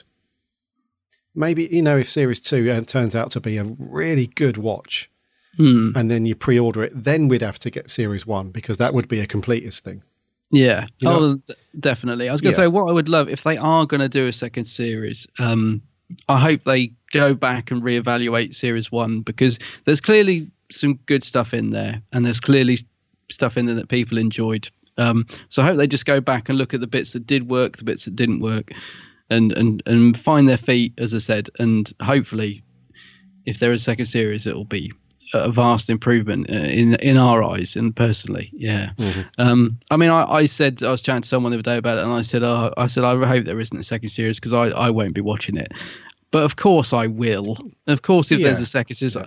the, the curiosity in me would not be able to not watch it, um but I just have a feeling that I'll just be sat there thinking, why am I watching this every week? But hopefully I, yeah hopefully if they do series two it'll be good. Hopefully I think I'm pretty sure they will do one. Although the viewing figures have been bad, haven't they? They've been very bad. Download. Yeah. Apparently, when it gets a T V slot next year, is it? Um, it's going to be a late night weekday slot, is what it's rumored for. So that's not doesn't yeah. doesn't sound too great for it. But yeah, I don't know. I still think it. I still think they probably already planned it as a two series. To be honest, yeah. Mm-hmm. Well, we'll see if we call it if we if our predictions were correct, because I think. I said that this would always be a two series thing. I can't. I, yeah. I cannot see it going past two series mm. at all. No, I think it's a two series show max. Like you said, they'll all be thirty in their thirties by then. Yeah. Right. What was score? What score would you give this, buddy? If you had to score uh, this one, very middle of the road. Um, five out of ten. A five. Well, yeah. I don't know. I, I didn't know what to score it, to be honest. I. I Uh, yeah, no, that's pretty reasonable. It's probably, yeah. Well, no, yep. It's probably too high. I was, what it is is I went back and looked at what I scored the others, and I, I would put this on par with episode two, okay, is what I thought. Right, but right. for some bizarre reason, I must have been in a, like you said, I must have had too much wine. I gave episode two a six, yeah. So I was like, oh, I can't go to five. Probably too generous, but there you go. Oh, no worries. Yeah, I will give this a three. Three, yeah, yeah, yeah. Totally agree with that. The series overall. Ooh. Again, I'll probably give it a five overall. It's, it's just middle in. It's just in the middle there. It's, it's just. It's not yeah. great. It's yeah. Yeah. Five. Four overall for me, mate. Four overall. Yeah, we're definitely on the same page with this one. Indeedy. So that's Class done and dusted. Yeah. So it. Regular review. It's classic. Hey, week. McCoy. Let's get into it. Rice pudding. What are we doing? So yeah, a bit of rice pudding. It is of course Ghostlight. Light. I think I've solved your problem for you. There's only one solution to her. I was going to reduce it to this. Oh, no. So you started with Inspector Mackenzie. The cream of Scotland Yard. Primordial soup. The most precious substance in the universe, from which all life springs. Merely sugars, proteins, and amino acids. But it would soon start to evolve again. So I'm going to stop the change here. All organic life will be eradicated in the firestorm. And when this world is destroyed, no more change. No more evolution. No more life. Ooh. Little heats up there. I'd forgotten that Ghost... Uh, no, sorry. I'd forgotten that Light talked like that. It's been so long since I watched this story. I was quite surprised. I was like, I remembered how he looked. And then he came out and he starts... Hello. I was like, hey, I don't remember this. Is there a fault with the D V D? I'm with you, man. Yeah. Yeah. Totally forgot the high pitched. Uh, yeah. yeah. Just play it like can... otherworldly. Okay. You are light. Okay. How David Collins told me to talk and act like yeah. this. No, we don't mean you're light as in how much you weigh. You're like, anyway. Yeah. Anyway. Yeah. So, Ghostlights. This was broadcast on the fourth of October, nineteen eighty-nine. Yes. It's uh, three episodes, roughly twenty-five minutes, and it's written by Mark Platt, directed by Alan Waring, mm. overseen by Mister Cartmel and Mister Turner. Yes. Yes. Now, excuse me, plot, you're going to have to help me with this one, mate. Oh, God, yeah, good luck with this one. Because uh, this one's a bugger. To nail down. It really is. Even reading it on Wiki, I'm still trying to get my head around it. Yeah. There's a house. That's a good start. There, there's, there's a house. Lightning. There's a bit of lightning. Set the scene. At a house in Perivale, mm. which is near London, if you didn't know. Yeah. Supposedly. And at some point in Ace is at some point in Ace's teens, she breaks into this house and she senses an evil presence, like it's haunted, mm. et cetera. And she burns it down. As you do. She tells, yeah, as you do. She tells the doctor this, and his his intrigue gets the better of him. So they nip back in time and they land inside the house because he wants to know his his interest in why Ace felt so scared. Mm. And scared to the point where she burnt the house down. And they land back in the house. I think it's in the eighteen hundreds, isn't it? Somewhere. It's like eighteen... eighteen eighty-three, yeah. I think it's set, yeah. And the house is not as it seems. So the original mm. owners are nowhere to be found. And it's run by a mysterious guy. I can't remember his name. Is it Mister Chase? Is it Gabe? Uh, uh, How's no, Gabe Chase? Not, uh, No, that that's the original owners, isn't it? Is it Smith, Mister Smith guy who's running it? He's the guy who's sort of in control yes, of it. Yes. So there's so many characters mm. in this as well, isn't it? It's really hard to keep track. Yeah. Yeah. So that's right. So the, the, the Chases then, they were the original owners of the house. They're that's nowhere it. to be found. And the house is now run by uh, Josiah Smith. That's, that's right. It. Yeah. And he's hiding a spacecraft down in the basement. As you do. As you do. And in the basement is um, uh, two uh, husks, two insect, insectoid, insect humanoid kind of creatures, and this uh, strange, well, what looks like a very horrible creature in one of the prison cells. The Doctor and Ace immediately realise that something's not right, and they, uh, well, the Doctor kind of pieces together roughly what's going on. Because they run into this strange guy, doesn't he? This hunter guy. Oh, him, yeah. Redvers. And they obviously know that he doesn't know where the where the, the bloody hell he is. He doesn't know what he's doing, where he is. And when they discover the spacecraft, they then figure out, right, right, Regis. So the, this guy, Josiah Smith, is is part of the the crew from the spacecraft. Mm. And he's like been collected. He, he's been, he was chosen by Light, the character Light, along with the old Neanderthal guy, Nimrod, who's the house oh, servant. Nimrod. Yeah. And they've sort of parked themselves comfortably on Earth in this house. And Josiah has been keeping Light locked away or or locked up somehow so that he can then sort of cleanse cleanse the Earth, starting with Britain, by assassinating Queen Victoria, controlling the British Empire, and henceforth would be sort of a higher power for him to do whatever he wants with. And that's kind of it. Yeah, um, I mean, it is it is very un. It's very hard to understand. I mean, that bit about the British Empire. I mean, I've never, I've never got that bit mm. straight in my head. Yeah. Um, every, whenever I've watched it, um, I think I knew when I read it. You know, the synopsis online. I was like, okay, all right. So I'll go back and watch that again. Let me see. Um, yeah, there's a lot of the explanation is missing uh, in this story, so it's not the easiest storyline to follow.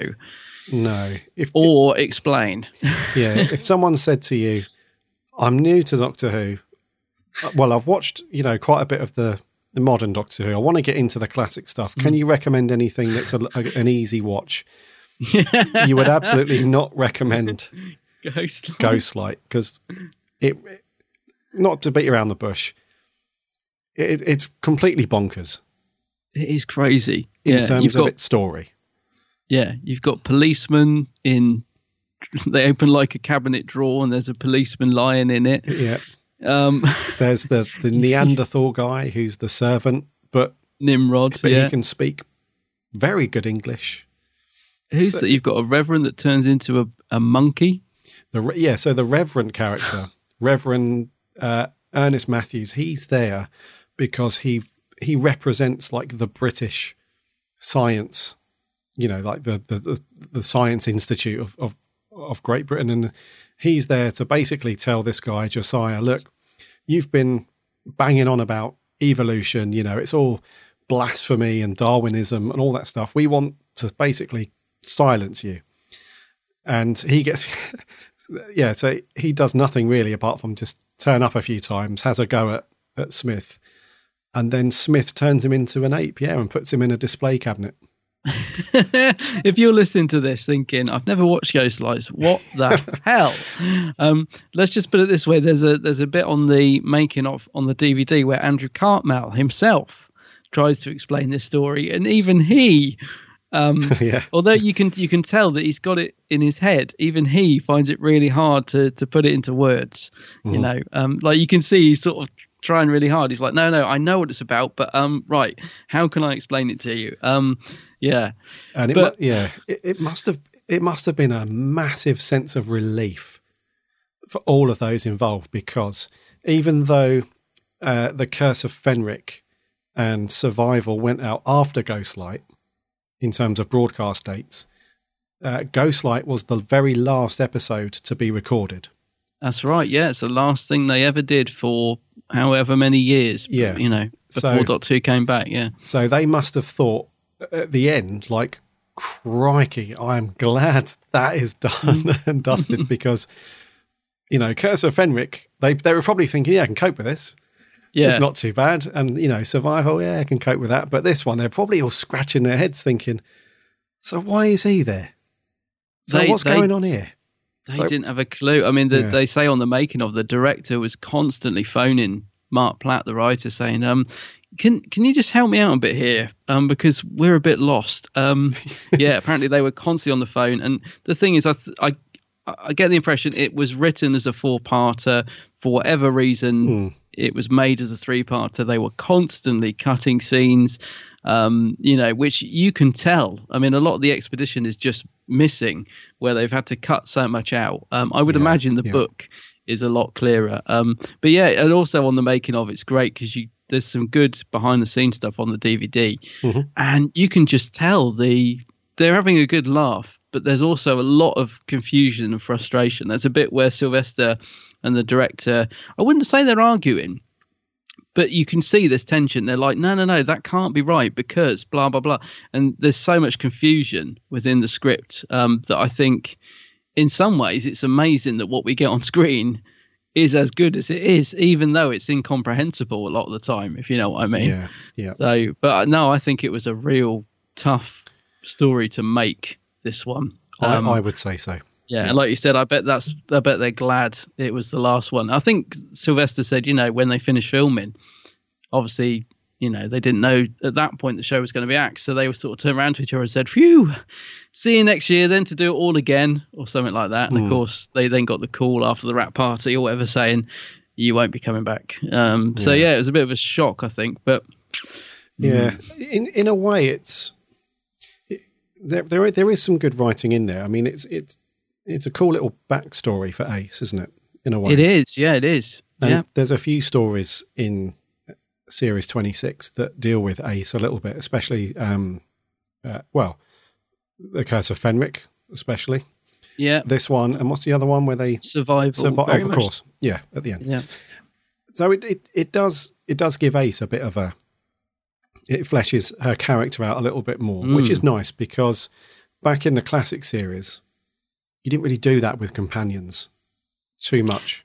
No, I mean, you know? we, we're so used to it in the new series, aren't we? With like Clara, I mean, everything became about Clara, didn't it? Mm. Um, and it drove me and you mad. And I was, I couldn't help but think about that when I was watching this, because I love the companion Ace. I, I love the character. I think Sophie Aldred is, is great. And I really love the fact we get some backstory for her. Mm-hmm. So I was thinking, okay, so I like that, but I don't like it when they do it for Clara. But I think you're right. It is different because they didn't, it's not overbearing. Like, you know, like with Clara, it just became everything was about her. She solved everything. Everything evolved around her. She was in the Doctor's blimmin' timeline. You know, with Ace, it is. It's just, it's actually developing the character um, and giving you a bit more about, you know, about, her mm-hmm. sort of thing, rather than her actually in, involvement in the show, because I you sort of almost feel a bit sorry for her, don't you? The Doctor knows that she hates this place, and she's totally totally unaware of the fact that where she is when she first gets gets there. So he brings us to somewhere that he knows that when she finds out where she is, she's going to freak, which yeah, she does. She does. Uh, but uh, but no, it's it's really nice. I love um I love the, the sort of underlying development of Ace over the next, you know, two or three stories. I think is great. Yeah, and we we very early on in the episode we know it's about Ace, don't we? Because mm. she says, "You know, I, you know, I'm, I, I can tell when a house is haunted or something." And he said, "Have you spent many time? Many? Uh, you spent much time in haunted houses?" And she says, "You know, only one. Yeah, one was enough." So it kind of sets that up. Quite and nicely. The Doctor's thinking, yeah, you're in it. He's being a bit naughty. I mean, this is the, this is again developing the Doctor's uh, Seventh Doctor's character, isn't it? Because mm-hmm. he's being a bit manipulative, and um, you know, he's he's brought her there on purpose, sort of thing. So again, it's the slightly darker yeah. Seventh Doctor that we're seeing here, which again is nice development for mm-hmm. Sylvester. Yeah, and that that's mm-hmm. one of the things when we interviewed Andrew Cartmel, that mm. was, that was kind of the plan, wasn't it? And Sylvester yeah. was very much on board with that, where they wanted to steer the Doctor's character a little bit more towards, mm. you know, not necessarily make him a bad guy or anything like that, but just bring out that sort of slightly alien. darker mm. side to him and that mysteriousness, you know, because he is an alien. Let's not, you know, that that's the crux of it. Yeah. He's not human. So he does have these thoughts that are not, he wouldn't, he wouldn't think the same way as we do. And that was, That, yeah, that's like the path, wasn't it? That was the start of the journey to not turn him over to a bad character, but just in each story. And I imagine if they went on to make series twenty-seven, we would have seen quite a bit more of that. Well, I would have loved to have yeah. seen more, actually. Mm. Yeah, it's funny because I really felt like they were getting back on track mm-hmm. with this last series, um, series twenty-six. Um, yeah. yeah, I just felt they were getting back into some really good, interesting stuff. Um, I mean, we've both said it's confusing, which it is, but do you enjoy watching it? Like, what do you, what do you actually think of this story? I'm, I'm I really don't know. it's, it's right, the okay. bottom line. It's, I, I, I've seen it. I think when I, I watched this yesterday, yeah, and I think that was the fourth time I'd watched it mm. overall. And every time I watch it, I do think to myself, did I enjoy that or not? I, th- I think a, the, the, a larger portion in me does. I, yeah. I, I think I do enjoy it. But I think because I think because of the, the, the very complex storyline that has to get from A to B just in three episodes. Mm. It, it does. You do have to keep up, because if you miss a bit, if you go to the toilet and don't pause it, or if you make a cup of tea and you haven't paused it and you come back, even if you've watched it before, you do think, oh, you've no idea what's, yeah. You're, you're, it's game over. Yeah. Um, so that part of it does make me think like, oh, you know, I don't mind it. It, you know, it's a fairly enjoyable watch, but I know now for the next hour and a half, I'm going to have to be on the ball, because mm. you do, it, it can run away from you if you start, you know, messing about on Twitter or something, or if you go and make a cuppa. So, but I do, I, I do quite like it overall. Mm. It's a good watch. Did you find this one all right? Or yeah, yeah. I, I, it's, it's strange, isn't it? Because I'm like you. I, I sit there and I, I don't really have a clue what is happening, but I, there is something about it I really like. Um, mm. I, I like it, but it's an oddity. I think I like the sort of surrealness of it. You know, I like all the stuff that's going on in it. I just wish it was a bit more um, fluent, a bit more, you know, flowed a bit better, because you can tell that it, it for once, I mean, it, it's great because there is almost too much going on. There's way too many characters in it, yeah, really, yeah. for a three-parter.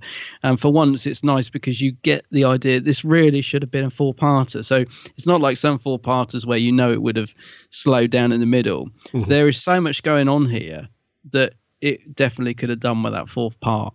And I mean, episode one, you can tell that they've had to cut so, so much of the script out, because it is, it just moves like at breakneck speed. It is just scene after scene after scene after. It's not slow. It, it, I mean, it just, yeah. I mean, it's like someone finished speaking, cut, we're on to the next scene. It's, you can tell that they've crammed this in to three episodes is what I'm basically saying. Yes. So it, yep. it would have been lovely if it had had that fourth episode just to have let it breathe a bit more and, and to have given a bit more explanation. And I, I really do think this was borderline would have been an absolute classic, like a gem, mm-hmm. if it had had that fourth episode, because there is some great stuff in here. Mm-hmm. Um, I, I love the, I think what it is, is I love the feel of the episode. It's creepy. It's got all the taxidermy animal stuff going on in it. It's got all the weird characters in it that, you know, that are in drawers and put in cases. And it really, because of the fantastic set mm-hmm. um, and everything going on, you've got this box opening with light coming out. There's loads going on in it. Aliens in the basement. It, there's loads of stuff in there I love. Um, and I just think it was so close to being a classic. It's just a shame it was crammed into three episodes and became incomprehensible, because it takes away the brilliantness of the story, I think, because it is hard, so hard to understand in terms of understanding it fully, if you like. You get bits of it, you understand bits of it, but as an overall story, it suffers from from being cut so heavily, I think, into three. But I do yeah. like it. I sit there and I enjoy it, and I think it's, I just, I think I've appreciate the production. I just think they did an amazing job with what they had. It, you know, it looks fantastic. So I do like this one. Yeah, it's what I would just call an oddity. It absolutely is an oddity. It's a little oddity, yeah. Yeah, and it is a good watch. Let's talk about, so that I think it'd be difficult for us to talk about the story too much, because there's it so will, much yeah. going on. Yeah. Um. I mean, but overall though, it's a it is a good story, and I imagine the book would be very good. Yeah, because hopefully yeah, the book so, would yeah. give us a bit more, uh, you know, uh, expand on things a little bit more and explain yeah. things. It, it, it's a good story, and it does have a certain feel to it. You're right; it does have a a charm to it that doesn't. Mm. There isn't another episode like this in twenty-six, or well, pretty much any of the McCoy stuff. I mean, we've had some creepier episodes like Fenric, and even some of the clowns in Greatest Show of the Galaxy are quite creepy, and they so are on. creepy, yeah. But yeah. but this does have a genuine strangeness about it, and I think that makes it mm. a bit more creepier in some respects, because n- not a lot of stuff is revealed. Like for instance, the the the the, the housemaids that just come out the walls. Yeah, see, I love stuff like that. You know, I'm like, whoa, what's going on? Yeah, and the and they've got guns at one point, haven't they? They yeah. suddenly pull out these little guns. Mm-hmm. It's Yeah, and then you've got Miss Missus Pritchard, who's like the she's obviously managing these housemaids and so on. Mm-hmm. She's got a darkness about her, and you think because it transpires because the when when we mentioned earlier about the house was owned by the the Chases, and I think the the, the man that used to own it, Gabriel Chase, his daughter Gwendolyn still lives there. That's it, yeah. Which is a bit odd, but she's in the care of of Josiah Smith, which is a bit weird. And it transpires that Missus Pritchard is her mum, isn't it? Yeah. But, but they've been brainwashed in this in a, in a weird way by Smith, and so that part of it is creepy, even when it's not really intended to be. Mm. It's just strangeness about it, but you don't find that out until near the end. Yeah, because you know, the Doctor shows her the locket, the pictures inside the locket, and then that's right. that sort of triggers their memory back, and mm. they're all happy, and then they get turned to stone by light. Yes, which is a bit sad in a way, but it, you know, it's it's definitely off the ball writing. Oh. It's not your standard Doctor Who mm. you know thing.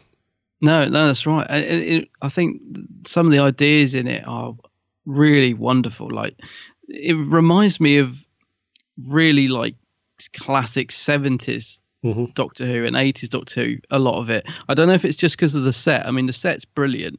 Um, and it's one of those stories. I mean, if you look at things like Battlefield and that, there are bits of the production which really let it down. You think, oh, they know the nights don't look frightening at all, whatever. Yeah. This is yeah. kept very much basic, but the produ- the production values in it seem really good for the time. Like, everybody everybody in it looks brilliant, don't they? Like yes. um Samuel yeah. Smythe with his glasses and his cobwebs all over him and all that, and the maids, and um you know, the, just the costumes themselves, it, it, production wise it's brilliant. And it reminds me of of Doctor Who, dare I say it, back in the good old days, because at this point, you know, unfortunately when this first went out, and I was there, so I can tell you it, Doctor Who had become a bit of a joke uh, with people. It, you know, um, people at school used to rip it out of me for liking Doctor Who. So when I watched this, when it went out, I it just reminded me of, like I said, the good old days. I was like, no, this is good stuff. I don't know what's going on, but you know, this is this is good. I like the look, you know, the production of it. Yeah. I, I like what I see here. I like the direction we're going in. You know, this is this reminds me of Doctor Who when people used to like it, you know, more. So from that point of view, I I, I just think it's a really good watch. Yeah, yeah, the production is great. I mean, it's only it's, it's only set in what, four or five different rooms. Yeah, yeah, true. We've, yeah, we've got the main sort of area of the house with the big with the main staircases. And we've got the, the lift that's in there as well that takes you down to the basement. That's right, yeah. We, we obviously have the basement. And then we just have the the dining room, the bedroom where Ace and the Doctor first land, the, the back room, and, and, and a couple of hallways. That's it. And we get a couple of establishing shots of the sort of um, outside of the house, don't we? Yeah, with, with the, the lightning. The lightning just to let us know where and, we are. Yeah. yeah. Mm. And when you when you talk about the production, I think that's one thing that everybody was really proud of. If mm. I remember correctly, when I was reading um, Andrew Cartmel's book, and he was talking about the production of that episode, he really liked that every single detail was spot on. So when you walked mm. around the set, and there was a desk, and on the desk, even though the, the items on the desk might have been in shot just for three seconds, when you went and picked something up, it was an authentic thing. Mm. It, it wasn't just a bunch of rubbish that they had made out of stuff they could find. Yeah. Unfortunately, with some of the Doctor Who, especially at this point, the sets were quite questionable at times. I mean, not... They could be, yeah. I mean, you look at um, Happiness Patrol, for example, compared to this. Oh, you God. know. Yeah. So that's a, you know, as an example. Yeah. yeah. Whereas this, everything seems solid mm. and is there for a purpose and looks great and is quite authentic. And it does, it does give that, it it does give that sense of maybe the show's heading more towards that sort of quality. Mm. Hadn't you know? Had it have not been cancelled, we might have seen, you know, a bit more of that stuff. I'd like to think maybe. so. I mean, I don't think. I mean, the budget would have been really low back then. This is right at the end of the era, as I said, mm-hmm. bef- just before it was taken off. So it would have been, you know, very low budget. So what they've managed to do with that budget is incredible. Um, yeah. But I think uh, the other thing is I'm not always a fan of, I don't really like stories where they're completely studio bound, because I do love my locations, as you know. So mm-hmm. I often sometimes get a little bit bored when it's all studio bound. Um, and I don't find that with this. Like you said, considering it's all in just a few little sets. Um, I don't find myself thinking, oh, come on, let's get outside, do, you know, let's move on. Uh, I don't find it in this. I think it actually adds to the claustrophobia of it, that they're all in this creepy old mansion. Yeah, yeah. yeah. Sometimes all you need is a good quarry. yeah, as you get in the next story. Is is the next one Curse of Fenric? Curse of Fenric, yeah. Yeah, get a good old quarry in Fenric, yeah. That's a lot of location. Oh, actually, it's in like a one. beach, actually. Yeah. I might be wrong, actually, but it's like a beach, isn't it? Yeah. There's loads of location in the next story. Yeah, that's probably why, actually. Yeah, they probably just, you know, this one was penciled in for being studio, and then they could let rip on the next one. Yeah. Uh, right. Let's talk about some characters, because mm. essentially it is a character-driven piece. It, it's Very much, it's yeah. really not about flying spaceships. It's not about time travel. It's not about, you know, aliens who are planning to take over. Well, it. kind of a little, you know, Josiah's character is very much, he's got big plans, starting with assassinating mm-hmm. the Queen. But, you know, it's not that typical, some kind of weird alien has landed on Earth in its spacecraft and now it's going to take over the world. It's not that type of thing. It's very much revolves around some key characters. Yeah. But let's talk about some of the lesser ones first. So we've spoken about the maids. They look creepy because they don't talk. Yeah, there's no expression. They're expressionless. They don't talk. I'm, I'm assuming that they they're involved in in the brainwashing thing. They they mm. are just going along with it because they feel they have to. However, there was there was a, a maid who we see at the beginning, because you know when the the reverend, oh, the one that, that says, "Oh, don't stay here after dark." That yeah, one. yeah. So yeah, yeah. When were they there then? Because They're, I'm assuming that because she runs out the door with a couple of other younger yeah. maids, but they weren't part of the brainwashing thing. And I, I know why they're there. They're there because her line, the way that she delivers her line, is meant to give us a bit of like, ooh, you know, there's mm. something wrong with the house. It's all creepy. Yeah. Um. But the, I'm, I did wonder why and how they were there and how they were able to work in the house and so on without being part of the brainwashing thing. Yeah, because they almost seem like um, servants or something, don't they? Mm. And you're right, you'd think, well, why are they still working there? You'd probably think they would get out of there and and do a runner. Um, mm. Yeah, I'm not too sure about why the, why they're not. I, I guess it's there, like you said, just to sort of add a bit of, you know, these guys have managed to still be alive, but yeah. they, you know, they're terrified. So, yeah, I don't know. Mm. But they were, they, they set the scene nicely. Yeah, there's a nice scene between her and Ayres. Is it episode three where she brings uh, what she thinks is breakfast? And she's like, well, it's five o'clock in the afternoon, you know, or something like that. There's quite a nice little scene between That's the two right. of them there. Yeah. And Ayres is like, what? Yeah. Episode three, I believe. Yeah. Yeah. So we have those those guys as well, along with the regular maids that just come out the wall. They come out like so. Clockwork soldiers. I think that's what's nice. You know, when the doors open and the maids just sort of come out of the wall. And like yes. you said, because they they sort of walk in unison and they're all motionless, and then they're sort of back in. Mm-hmm. I think that's what's quite nice. You almost feel like, you know, like you said, hypnotized, robotic, whatever. But yeah, yeah it does make them very creepy. Mm-hmm. Then we have Missus Pritchard, who is like the head of the housekeepers. She's quite it a famous like, actress, isn't she? She Syl- Sylvia Sims. Sylvia Sims. Yeah, definitely know that name. I think she might have done quite a lot over the years, but. Yeah, I mean, she looks, she's got the look of, she's pretty scary looking person anyway, isn't she? Yeah. Like the way she's made up and stuff. She looks really stark and harsh and yeah. yeah. Uh, she's still with us though. She's eighty-two. Ah. Yeah, she's still with us. Um, she has done quite a bit. I think the last, yeah, I don't remember her. I haven't really seen her in, in much stuff, but you say that you recognise her, her name for sure. I def- yep. definitely, yeah, that name. Rings a bell. Yeah. Yeah. Okay. But I think she, she was good. I think she needed to be in it a bit more, um, if yeah. anything. Yeah, she was good actually. A bit underused, yeah. Mm, she had she was she was definitely quite scary. Well, not scary, yes. but she she had a creepiness about her. Mm. Because she was almost she was almost I thought that she was in cahoots with Josiah Smith. Yeah, same. But yeah. it turns out she was just brainwashed like the mm. others. But she did have like a more, it sounds weird, but if there was like a hierarchy in the brainwashing, she was kind of at the top of the tree because she was still managing the other, the maids and all the rest of it. Yeah. So she yeah. was quite, quite creepy. Yeah, I suppose this is a good example of somebody that looks scary, but actually they're not bad. Mm. So you, you look at her and, like you said, you assume naturally assume she's in cahoots with Smith because she looks like a villain. But it turns out actually she's just brainwashed. She's yeah. she's not bad at all, really. Mm. Yeah, but she's got that look. She's so that good, look. good bit of casting. Probably there was more of her, I assume, in the script. But yeah. we, yeah, yeah, I just felt she was a bit underused in it. She could have been in it more. Yeah, mm.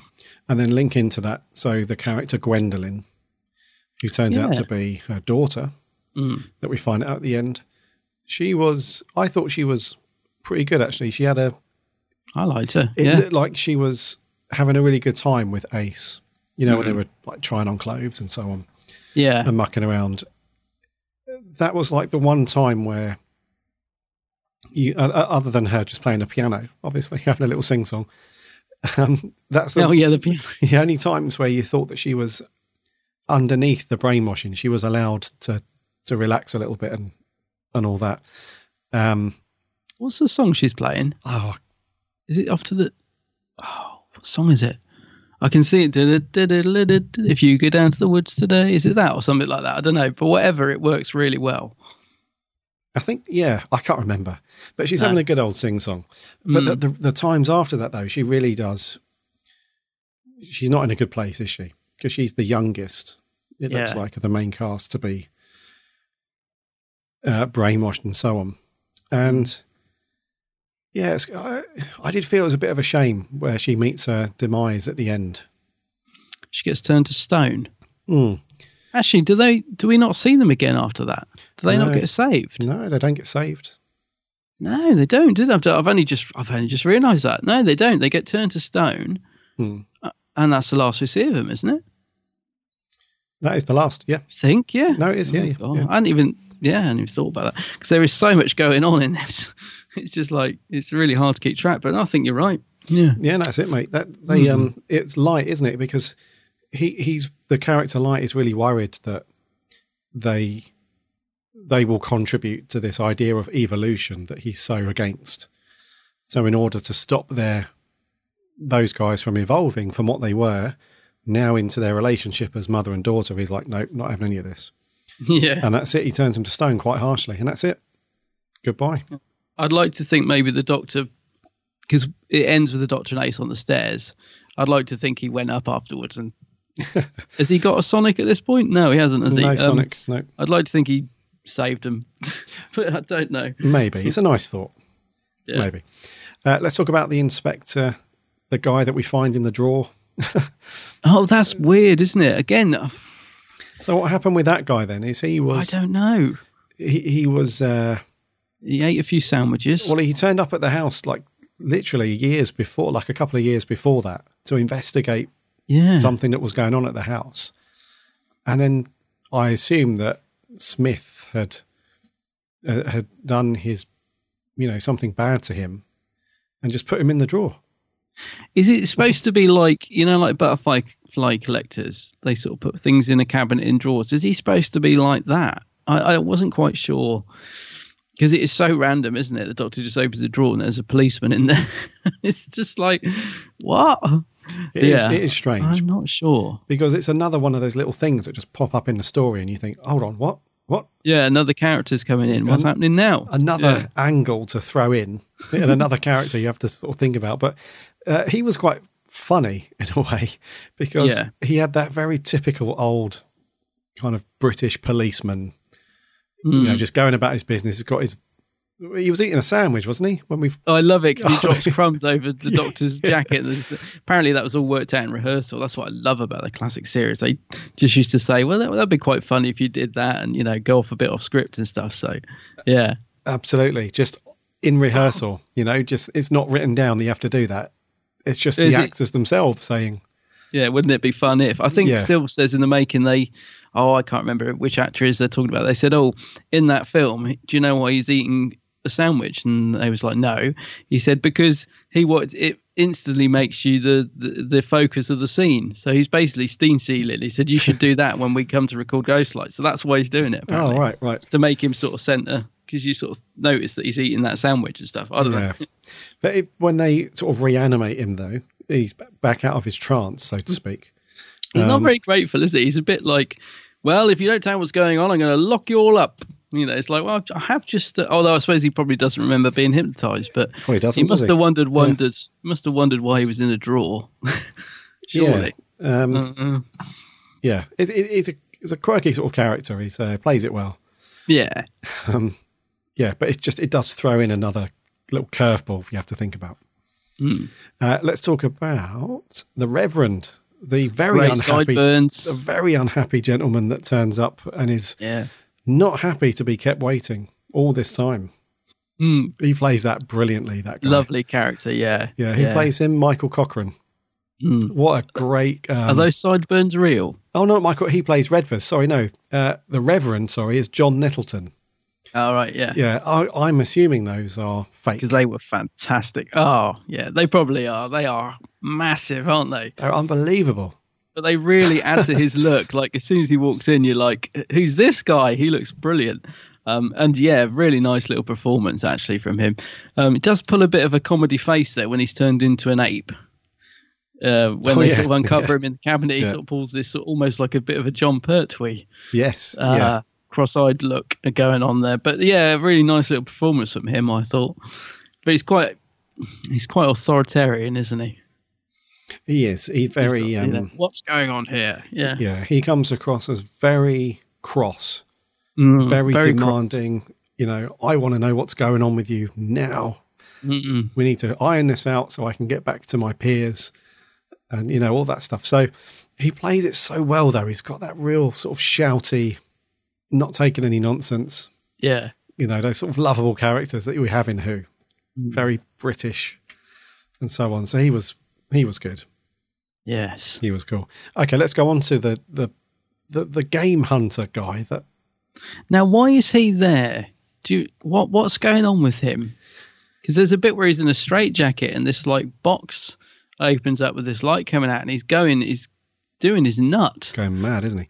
Well, what's going on? Now, I I don't know why he I, I think he's there mm. because he was picked up as an experiment or a specimen, like the other characters were when they. Ah, right. Yes, that know? would make sense. Yeah, yeah. So he's he's there because he was kind of chosen as part of the experiment, I guess. Right. Um, and he's just, well, it looks like he's just been allowed to wander around the house in a bit of a insane mess, really, because yeah. he's looking for himself. Because he's looking for a character, That's isn't he? Right, yeah. So he's a bit insane because he's wandering around looking for this person that we don't know. And when he sees his reflection in the window, he's like, found him. He's there, there he is. Yeah. Yeah. So that explains it's, the straitjacket because he's a bit cuckoo. Doolally. Yeah. yeah. But I can't decide whether he's underused or not, really. He's, he's in it at the beginning and so on. But then he sort of, he comes into it a bit more towards the end, really, because he teams up with the character Control towards yeah. the end, doesn't he? He sort of sides with her and they decide to, to not. Is there a bit where at the end, again, it was all getting a bit confusing, but there's a bit where they're all staring into the computer. I don't know if it's to make the spaceship launch or I'm not, oh God, I can't remember. But they say something like, there's a place for you. They, is it because they need all these people to, oh, I don't know. So confused.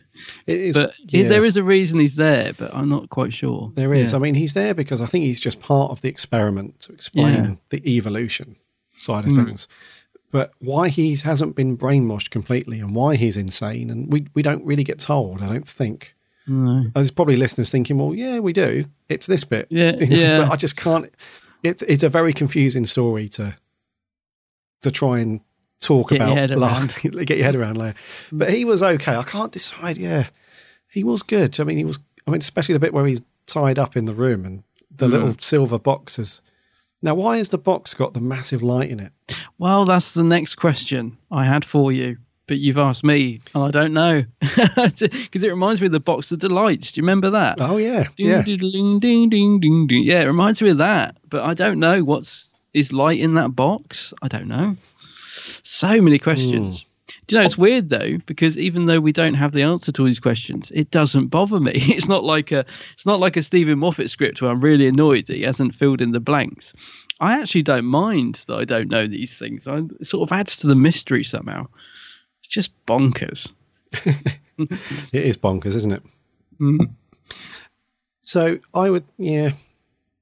He, he's a good yeah. actor. He's he a good, good character. Yeah. But yeah, we don't know why he's there. We don't know why. Uh, right, okay, let's talk about... So we've done the Reverend... I'm waiting for you um, to get onto my favourite. Nimrod. Yeah, Nimrod. I love Nimrod. the um the He's Neanderthal brilliant. guy, yeah. Uh, I kind of feel sorry for him in a way. Oh, I know. Did he remind you of somebody in another yes, story? Yes, he did. He did. Are you going to say it? Hodor. Yes. Hodor. Kondo from The Brain of Morbius. Kondo, yes. He reminds me of him. It's. Yeah. I wondered if it was the same actor. It's not. I went back and checked. But yes, he did. He reminded me of Kondo. Kondo yeah. want arm. Yeah. yeah. But Nimrod's brilliant. I love Nimrod. Hodor. Is that how it... Kondo need arm. Yeah. Kondo like girl. Yeah. So he was very much, very much in that same ilk. He looks a bit like him, and he's the sort of same sort of character. Yeah. yeah. yeah. But I felt sorry for him though. Oh, you got to. Yeah. He'd obviously been collected as part of the experiment as well. Mm. But he'd just been like, he'd just been relegated to sir to like the, but, the butler thing. But it's interesting to. That he can talk so well.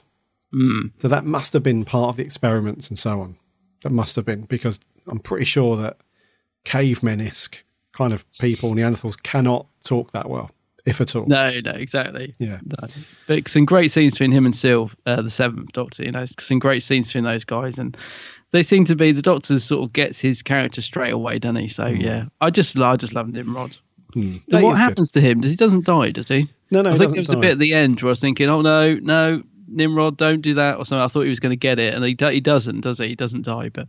No, um, he doesn't a bit like, die. He no, a bit like Matthias in Class. I would have put money on it that he was going to die, and, and he actually survives. Yeah. yeah. No, he he teams up with um, Redvers, the hunter guy, and Control, and they and they zoom off, don't they? they they're in the spaceship at the end. That's it. And they're yep. off to explore. That's right. So it's good yep. he doesn't die, because I thought, he, like you, I thought he's going to bite the dust. In, just sure of it. Yeah, because he was such a likable character. You thought, oh no. yeah. yeah, but he didn't. No, he was quite cool. Yeah, nice, nice performance from what was the actor called? Carl. Carl. Uh, Forgoyne. Forgoyne. Forgoyne. Yeah. Yes, Carl Forgoyne. Yeah, nice performance from him. Yeah. Mm. Very good. Very good indeed. Right, I think mm. that's... No, we have got... Uh, well, Josiah. So many, isn't there? So many in this. Uh, the, yeah. uh, sorry, now let's talk about Control. The, the, Sharon Juice. Sharon yeah. Juice, yeah. You must recognise her from... I do. Various things. She's been in... Uh, well... Lots of stuff. She was in one of a programme I used to love called Big Deal. Um, oh yeah, back in yeah. back in the day, she yeah. she's a she's a nice actress actually. I like her, and she's a good actress as well. But she, I have to be honest, she's a little bit pantomime in this. Um, she she's not bit. bad in it, mm. but she's a little bit sort of uh, what I would call stage acting in it. Do you know what I mean? She's a little bit like, and it's probably just the way she's been directed, I guess. Um, but you know, some of the stuff that she says. She's playing it a little bit, uh, mm, yeah, like yeah. she's on stage, if that makes sense. Yeah, no, I agree. She's yeah. all right though; she's not bad. Yeah, you, people will probably recognise her as the the. Uh, she's the mum, isn't she, in the Royal Family? That comedy. Remember the Royal Family? She was the mum. No, that's not her. Yeah, it is. Yeah, that's her. That's she's the mum, not not the old granny character. The, just the mum. That's her. No, that's yeah. the woman from Brookside. No, no, is it? Oh, that's not her. She's in. She's definitely in the Royal Family. She's definitely there. Is she? Like I said, because we met her at a Phantom event. I'm sure you were with me. No, I wasn't. Yeah. And she's not. No, she hasn't um, changed much at all. It's not the mum. It's oh, sorry, not. no, I'm looking at a photo. No, she's not the mum. She, no, she is. Um, oh, what's her? What's her character? We'll we'll come. We'll circle back. Yeah, because she's yeah, I was going to say because she she's aged quite well. She hasn't changed much at all. Yeah, and I think the mum in that, no offense to the actor, is, is slightly more wrinkled. Um, but yeah, as Control, uh, I was hoping you'd do an impression, but I can't think what she says. But she's like, "Control, lady now," and all this. She's just a bit, yeah. bit pantomime-ish mm, yeah. at times, but not bad. It's not too cringy. Yeah. I, I, I, at first I thought, what's the purpose of this character then?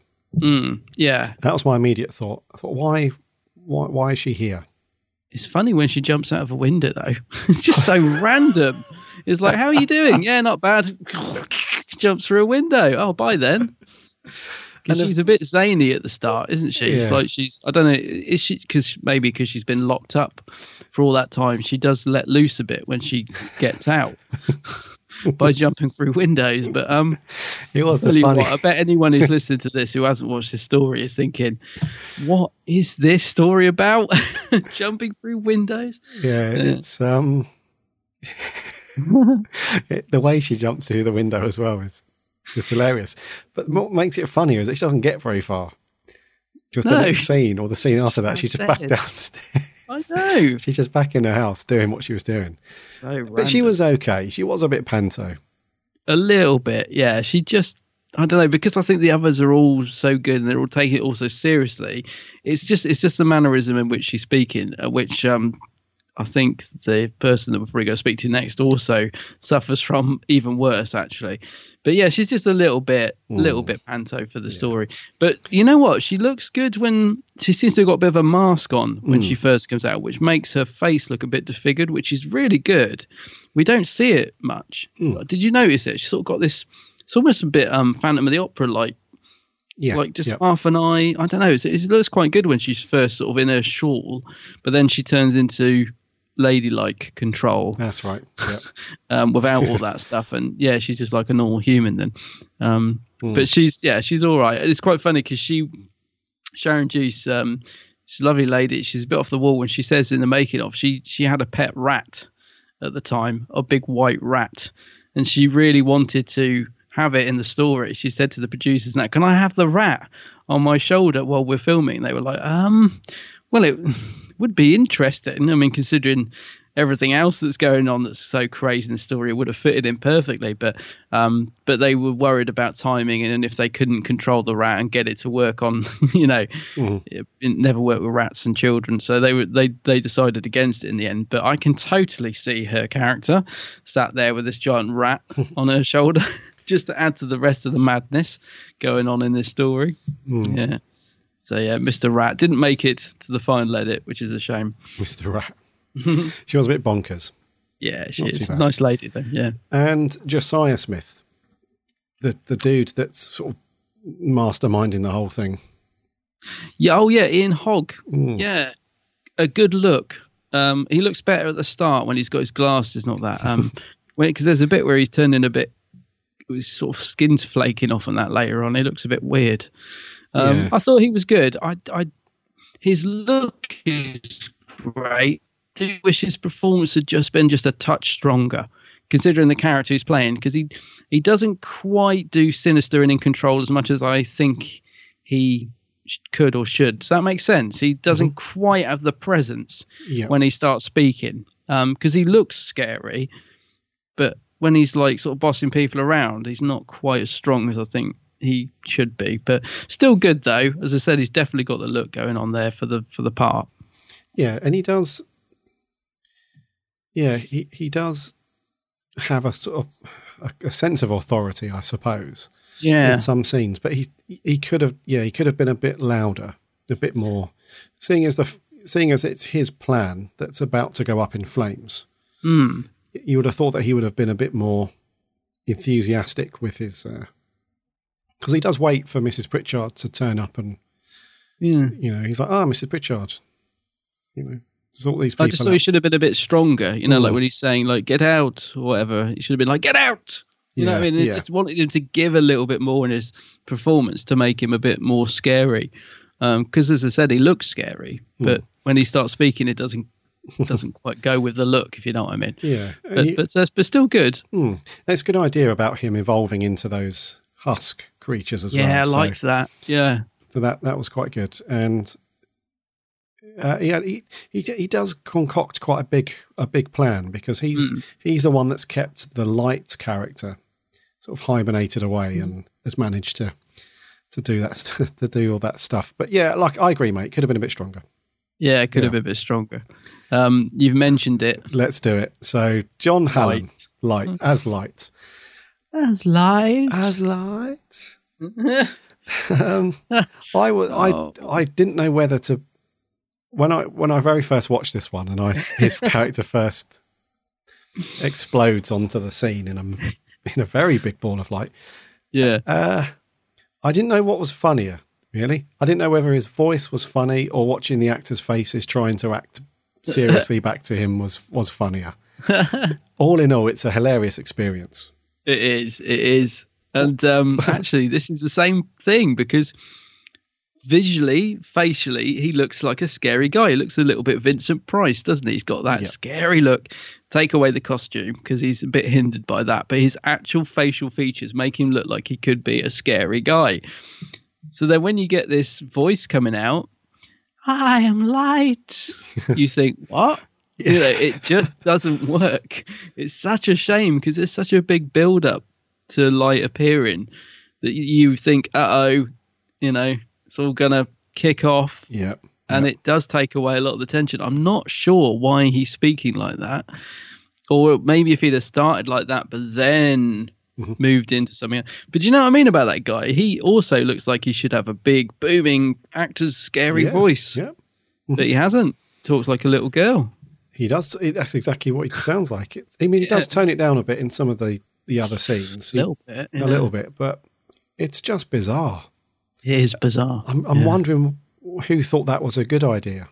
Yeah, so am I. Yeah. You know, out of, in, 'cause they do rehearse this, don't they, with Classic Who. Yeah, Classic Who. With the studio stuff especially, they did spend however many hours or half a day in early on in the day just going through the scenes and rehearsing. So yeah. they in, in rehearsal, we must have started doing that. Surely somebody would have said, uh, I'm not sure know, about the voice, John. John, can we just have a word? Yeah. But I spoke to David Collins yeah. and he said, no, but I, I know, I just... It's a strange decision. You can appreciate it for it being something different. Yeah. You can, you know, it's not your run of the mill. You know, I'm going to play it in a hammer, you know, hammer horror style thing. He looks every, like he belongs in a hammer horror, doesn't yeah. he? Yeah. I mean, that's the thing. I'm, I'm thinking. Maybe he thought, well, people would expect me to sound. Yeah.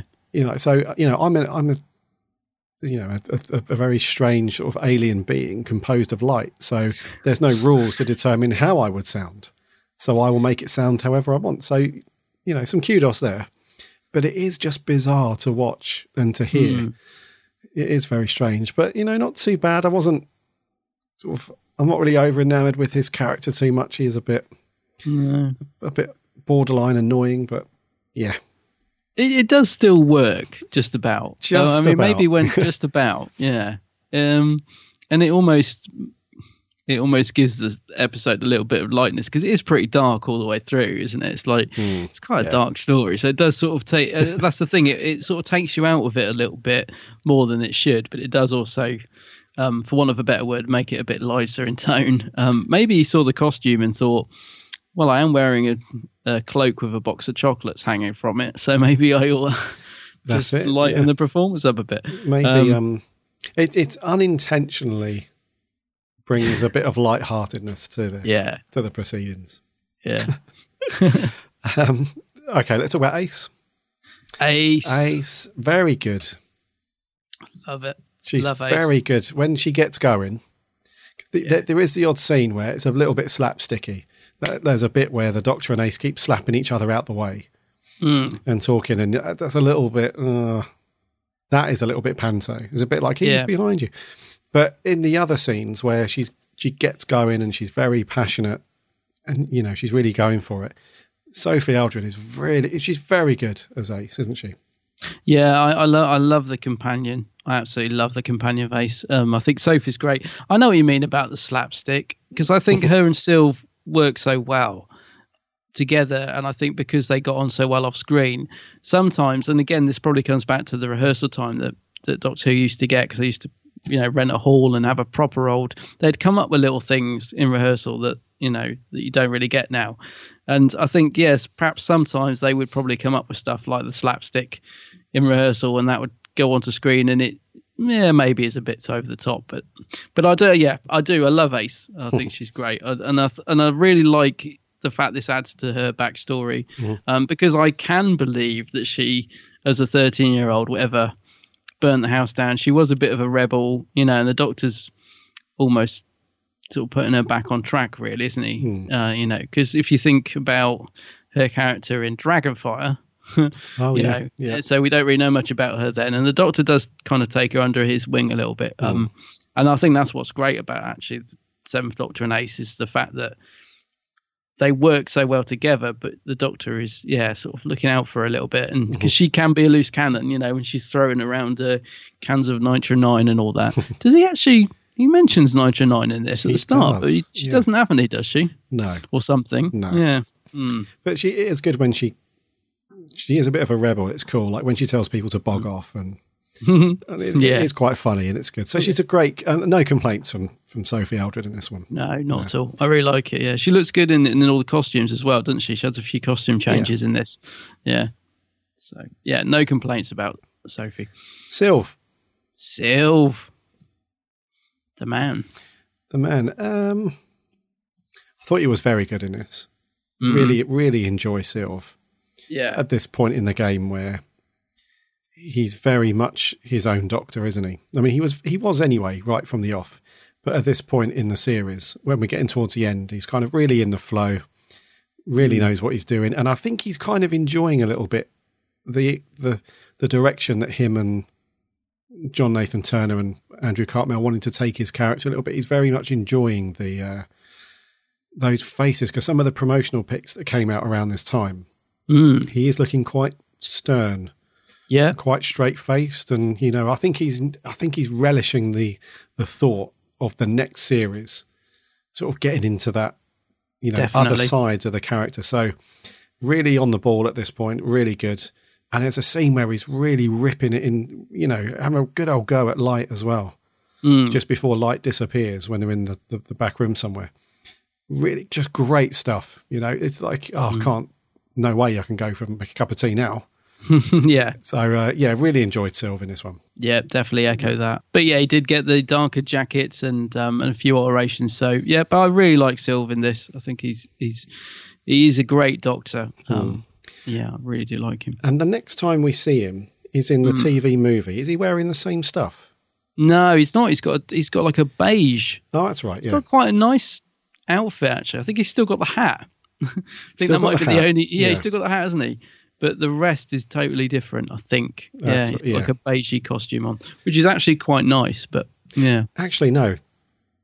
I'm talking incorrectly here, aren't I? Because in my head, I keep thinking that Ghostlight's the last one. It's not. Oh, I see. Yeah, yeah. It's the last one filmed, but it's not the last one to be shown. That's right. That's so. right, yeah. Last one, Survival, isn't yeah. it? So, I was thinking yeah. more of the dark jacket, but no, he's got more of a lighter in the T V movie, hasn't he? He's got more of a... He's gone back to beige. That's right. Yes. Yeah. So, Sylv. Good all round. Yeah, he handles that. He's more subdued, maybe in this. I mean, if you compare him to, the, you know, sort of his first series, mm. um, he's definitely more subdued and darker and sinister, if you like. Uh, but still, yeah, very much the Doctor. Yeah. yeah. And what did you think to the soundtrack to this? Because this has had. I'm glad you mentioned that. Mm, I I really like the soundtrack to this, and it's had um, it's had like it had a special edition treatment, didn't it? From Silver Screen, it had a vinyl mm. release, and so yeah. and I, I do quite like it. It's got it's very suitable to the story. Um, it, it is, it, yeah. I, I, I like it because you can. I've got it on Spotify, just this album on its own, and I do put it on now and then. It's mm. good. It's a good listen. What do you reckon?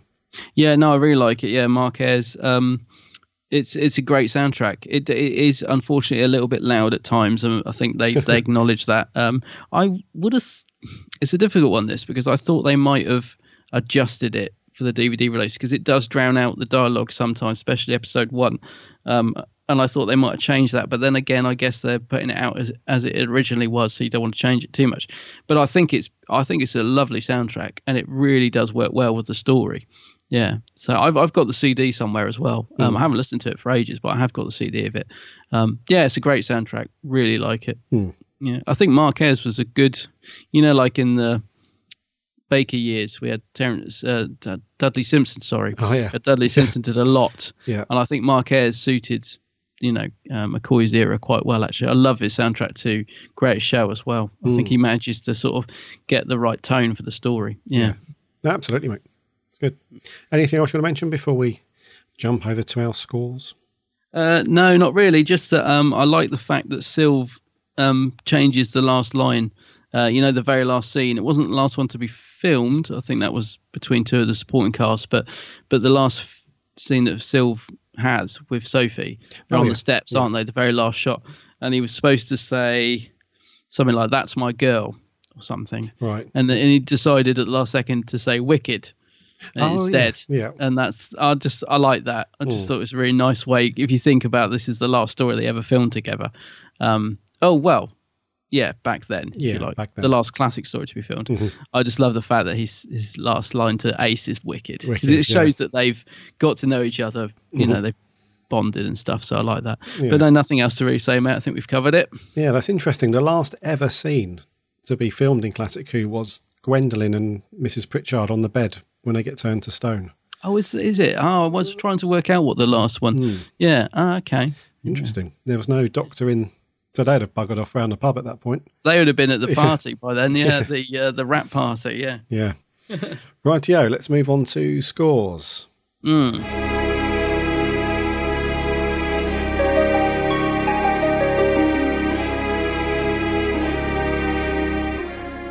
I think it's you to go first. Yes. All right, yep. okay. Um a confusing story, but a great watch. I really enjoyed it. So I'm going to give it a seven point five out of ten.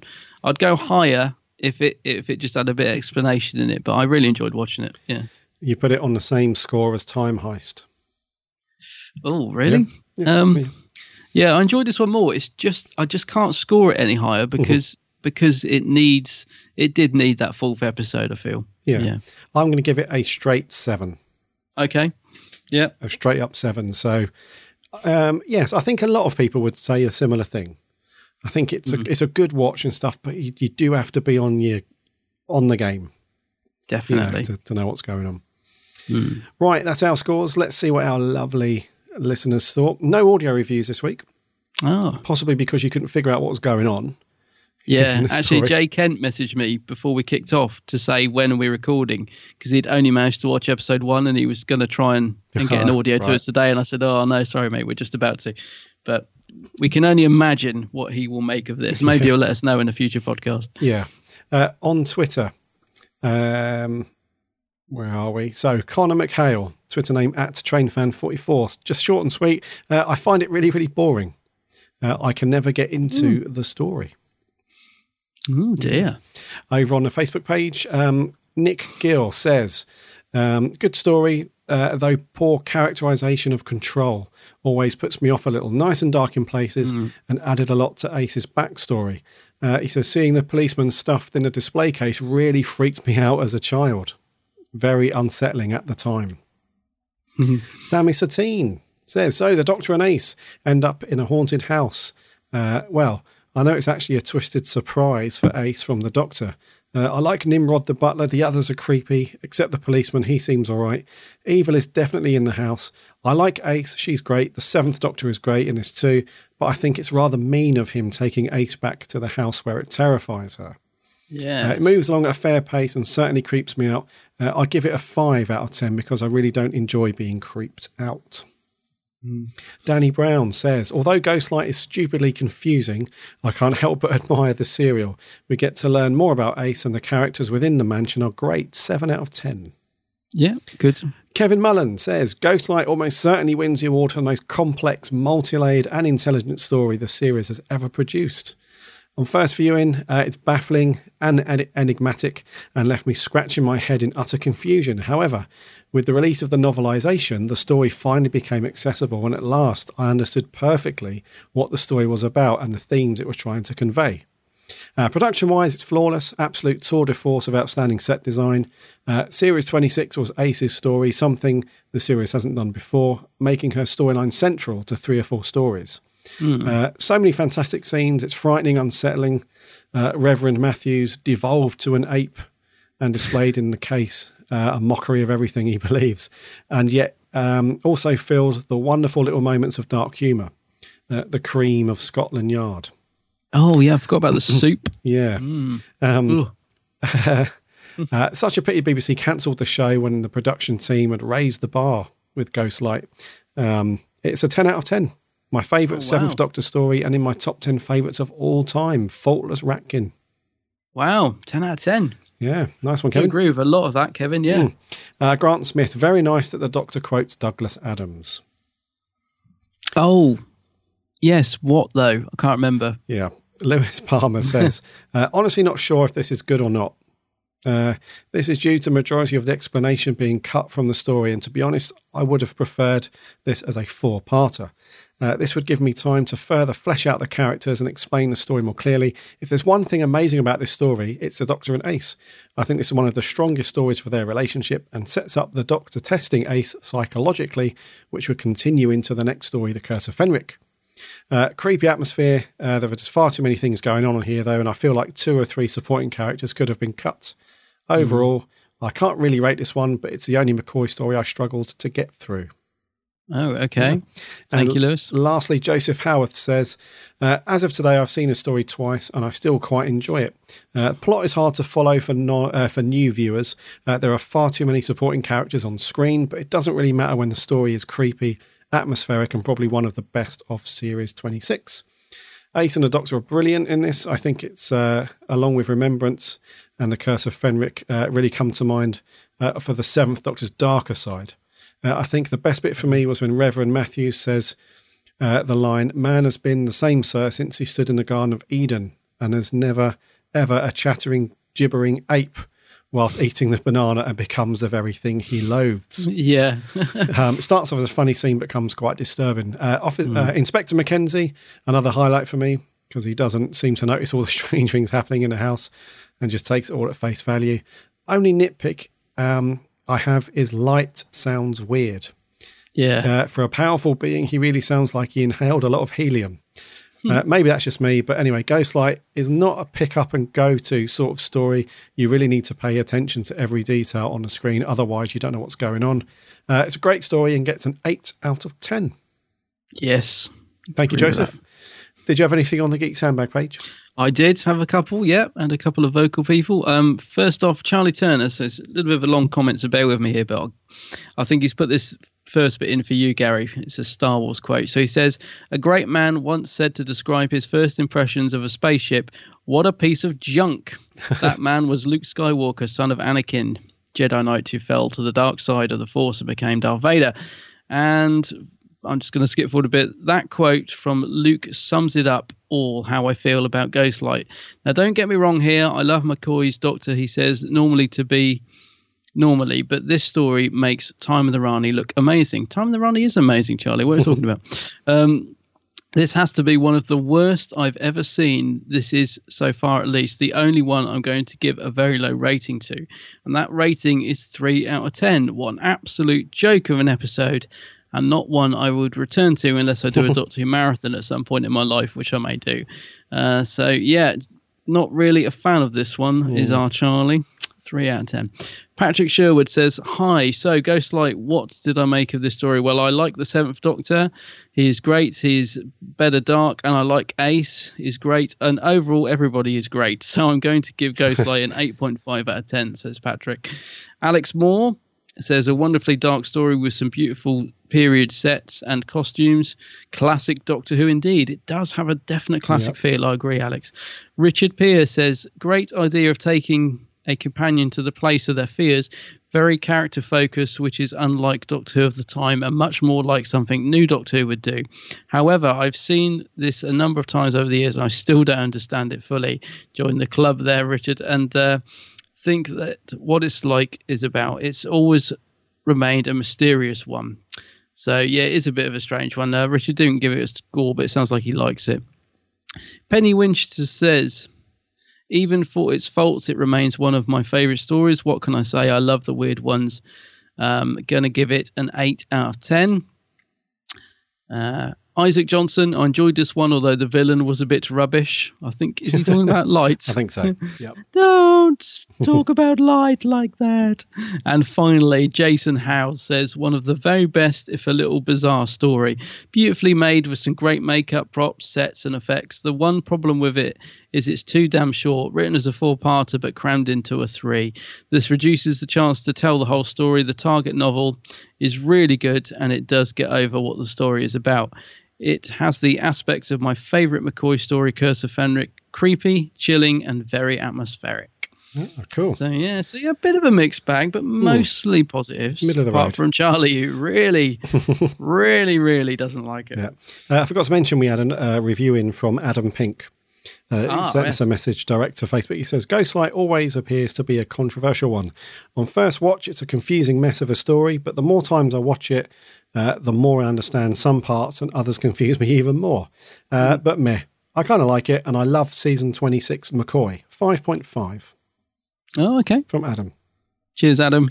Right, that's going to do. Thank you very much, guys, for sending in your reviews and so on. Next week, we're back to modern Doctor Who. And yeah. it is a tenth Doctor story. So what are we doing next week, buddy? Next week, uh, yeah, tenth Doctor story, Smith and Jones. Smith, Smith and Jones. And Jones. Hmm. Which would be Martha's first story, right? If I remember correctly. I believe so. Is that the moon? The moon one with the Jadoon. I think I'm, I'm mixing this up with Catherine Tate's story for some bizarre reason. What's the Catherine Tate one called where she comes back into it?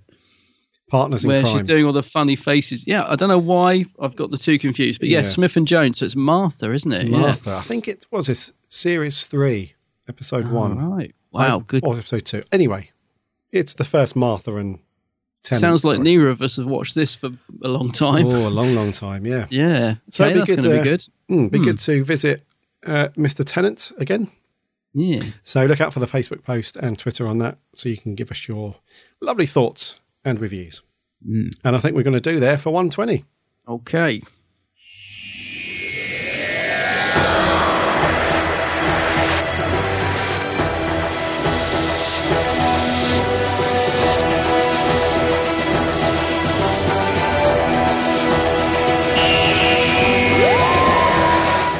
Thank you, thank you, thank you, thank you for sticking with us and joining us for episode one twenty.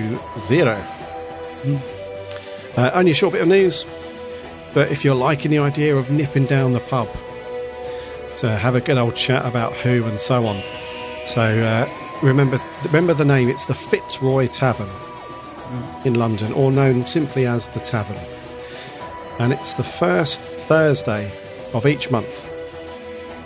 To, if you're in the London area, get yourself down there. We will certainly invade soon. In the new year, probably, we'll be down there. Yeah, definitely want to do that. Yeah. yeah. Look out for the um, the Lethbridge Stewart novel, Mind of Stone. That'll be upon us soon to complete your collection of Lethbridge Stewart novels. And also, what was the other bit of merch we had? Oh, the Big Finish, the big Doom finish. Coalition next year. Yeah. yeah, so get listening to your Doom Coalition box sets. Mm-hmm. So that'll be round really quick. That's only March. Sounds like a long time away. I'm sure that will whiz by, well, just like this year has. So next week, Smith and Jones, tenth Doctor story. Mm-hmm. Uh, looking forward to going through that one. In the meantime, head over to the website, w w w dot big blue box podcast dot co dot u k. Jump on there, you can listen to all the previous episodes, and you can also link off and join us on the social stuff. So give us a like and all that stuff. If you're an iTunes listener, please give us a subscribe and a review and a rating. That would be amazing if you did that. It helps us out loads. Check out Adam's channel. He runs his own thing. The what Geek, a thing? The Geek's Handbag. Do a search for it on YouTube and Facebook. Yeah. Check out a load of Adam's, uh, a load of cool videos. That's the, the best word I can describe Adam's channel is just a massive amount of cool. Cool. Cool stuff. Hmm. Unboxings, convention stuff, reviews, the whole lot, isn't there? Hmm. Right. Until next week for one twenty-one, my name's Gary. My name's Adam. And remember, I was going to say something then, but it's gone. My name's Gary. My name's Adam. And remember... And...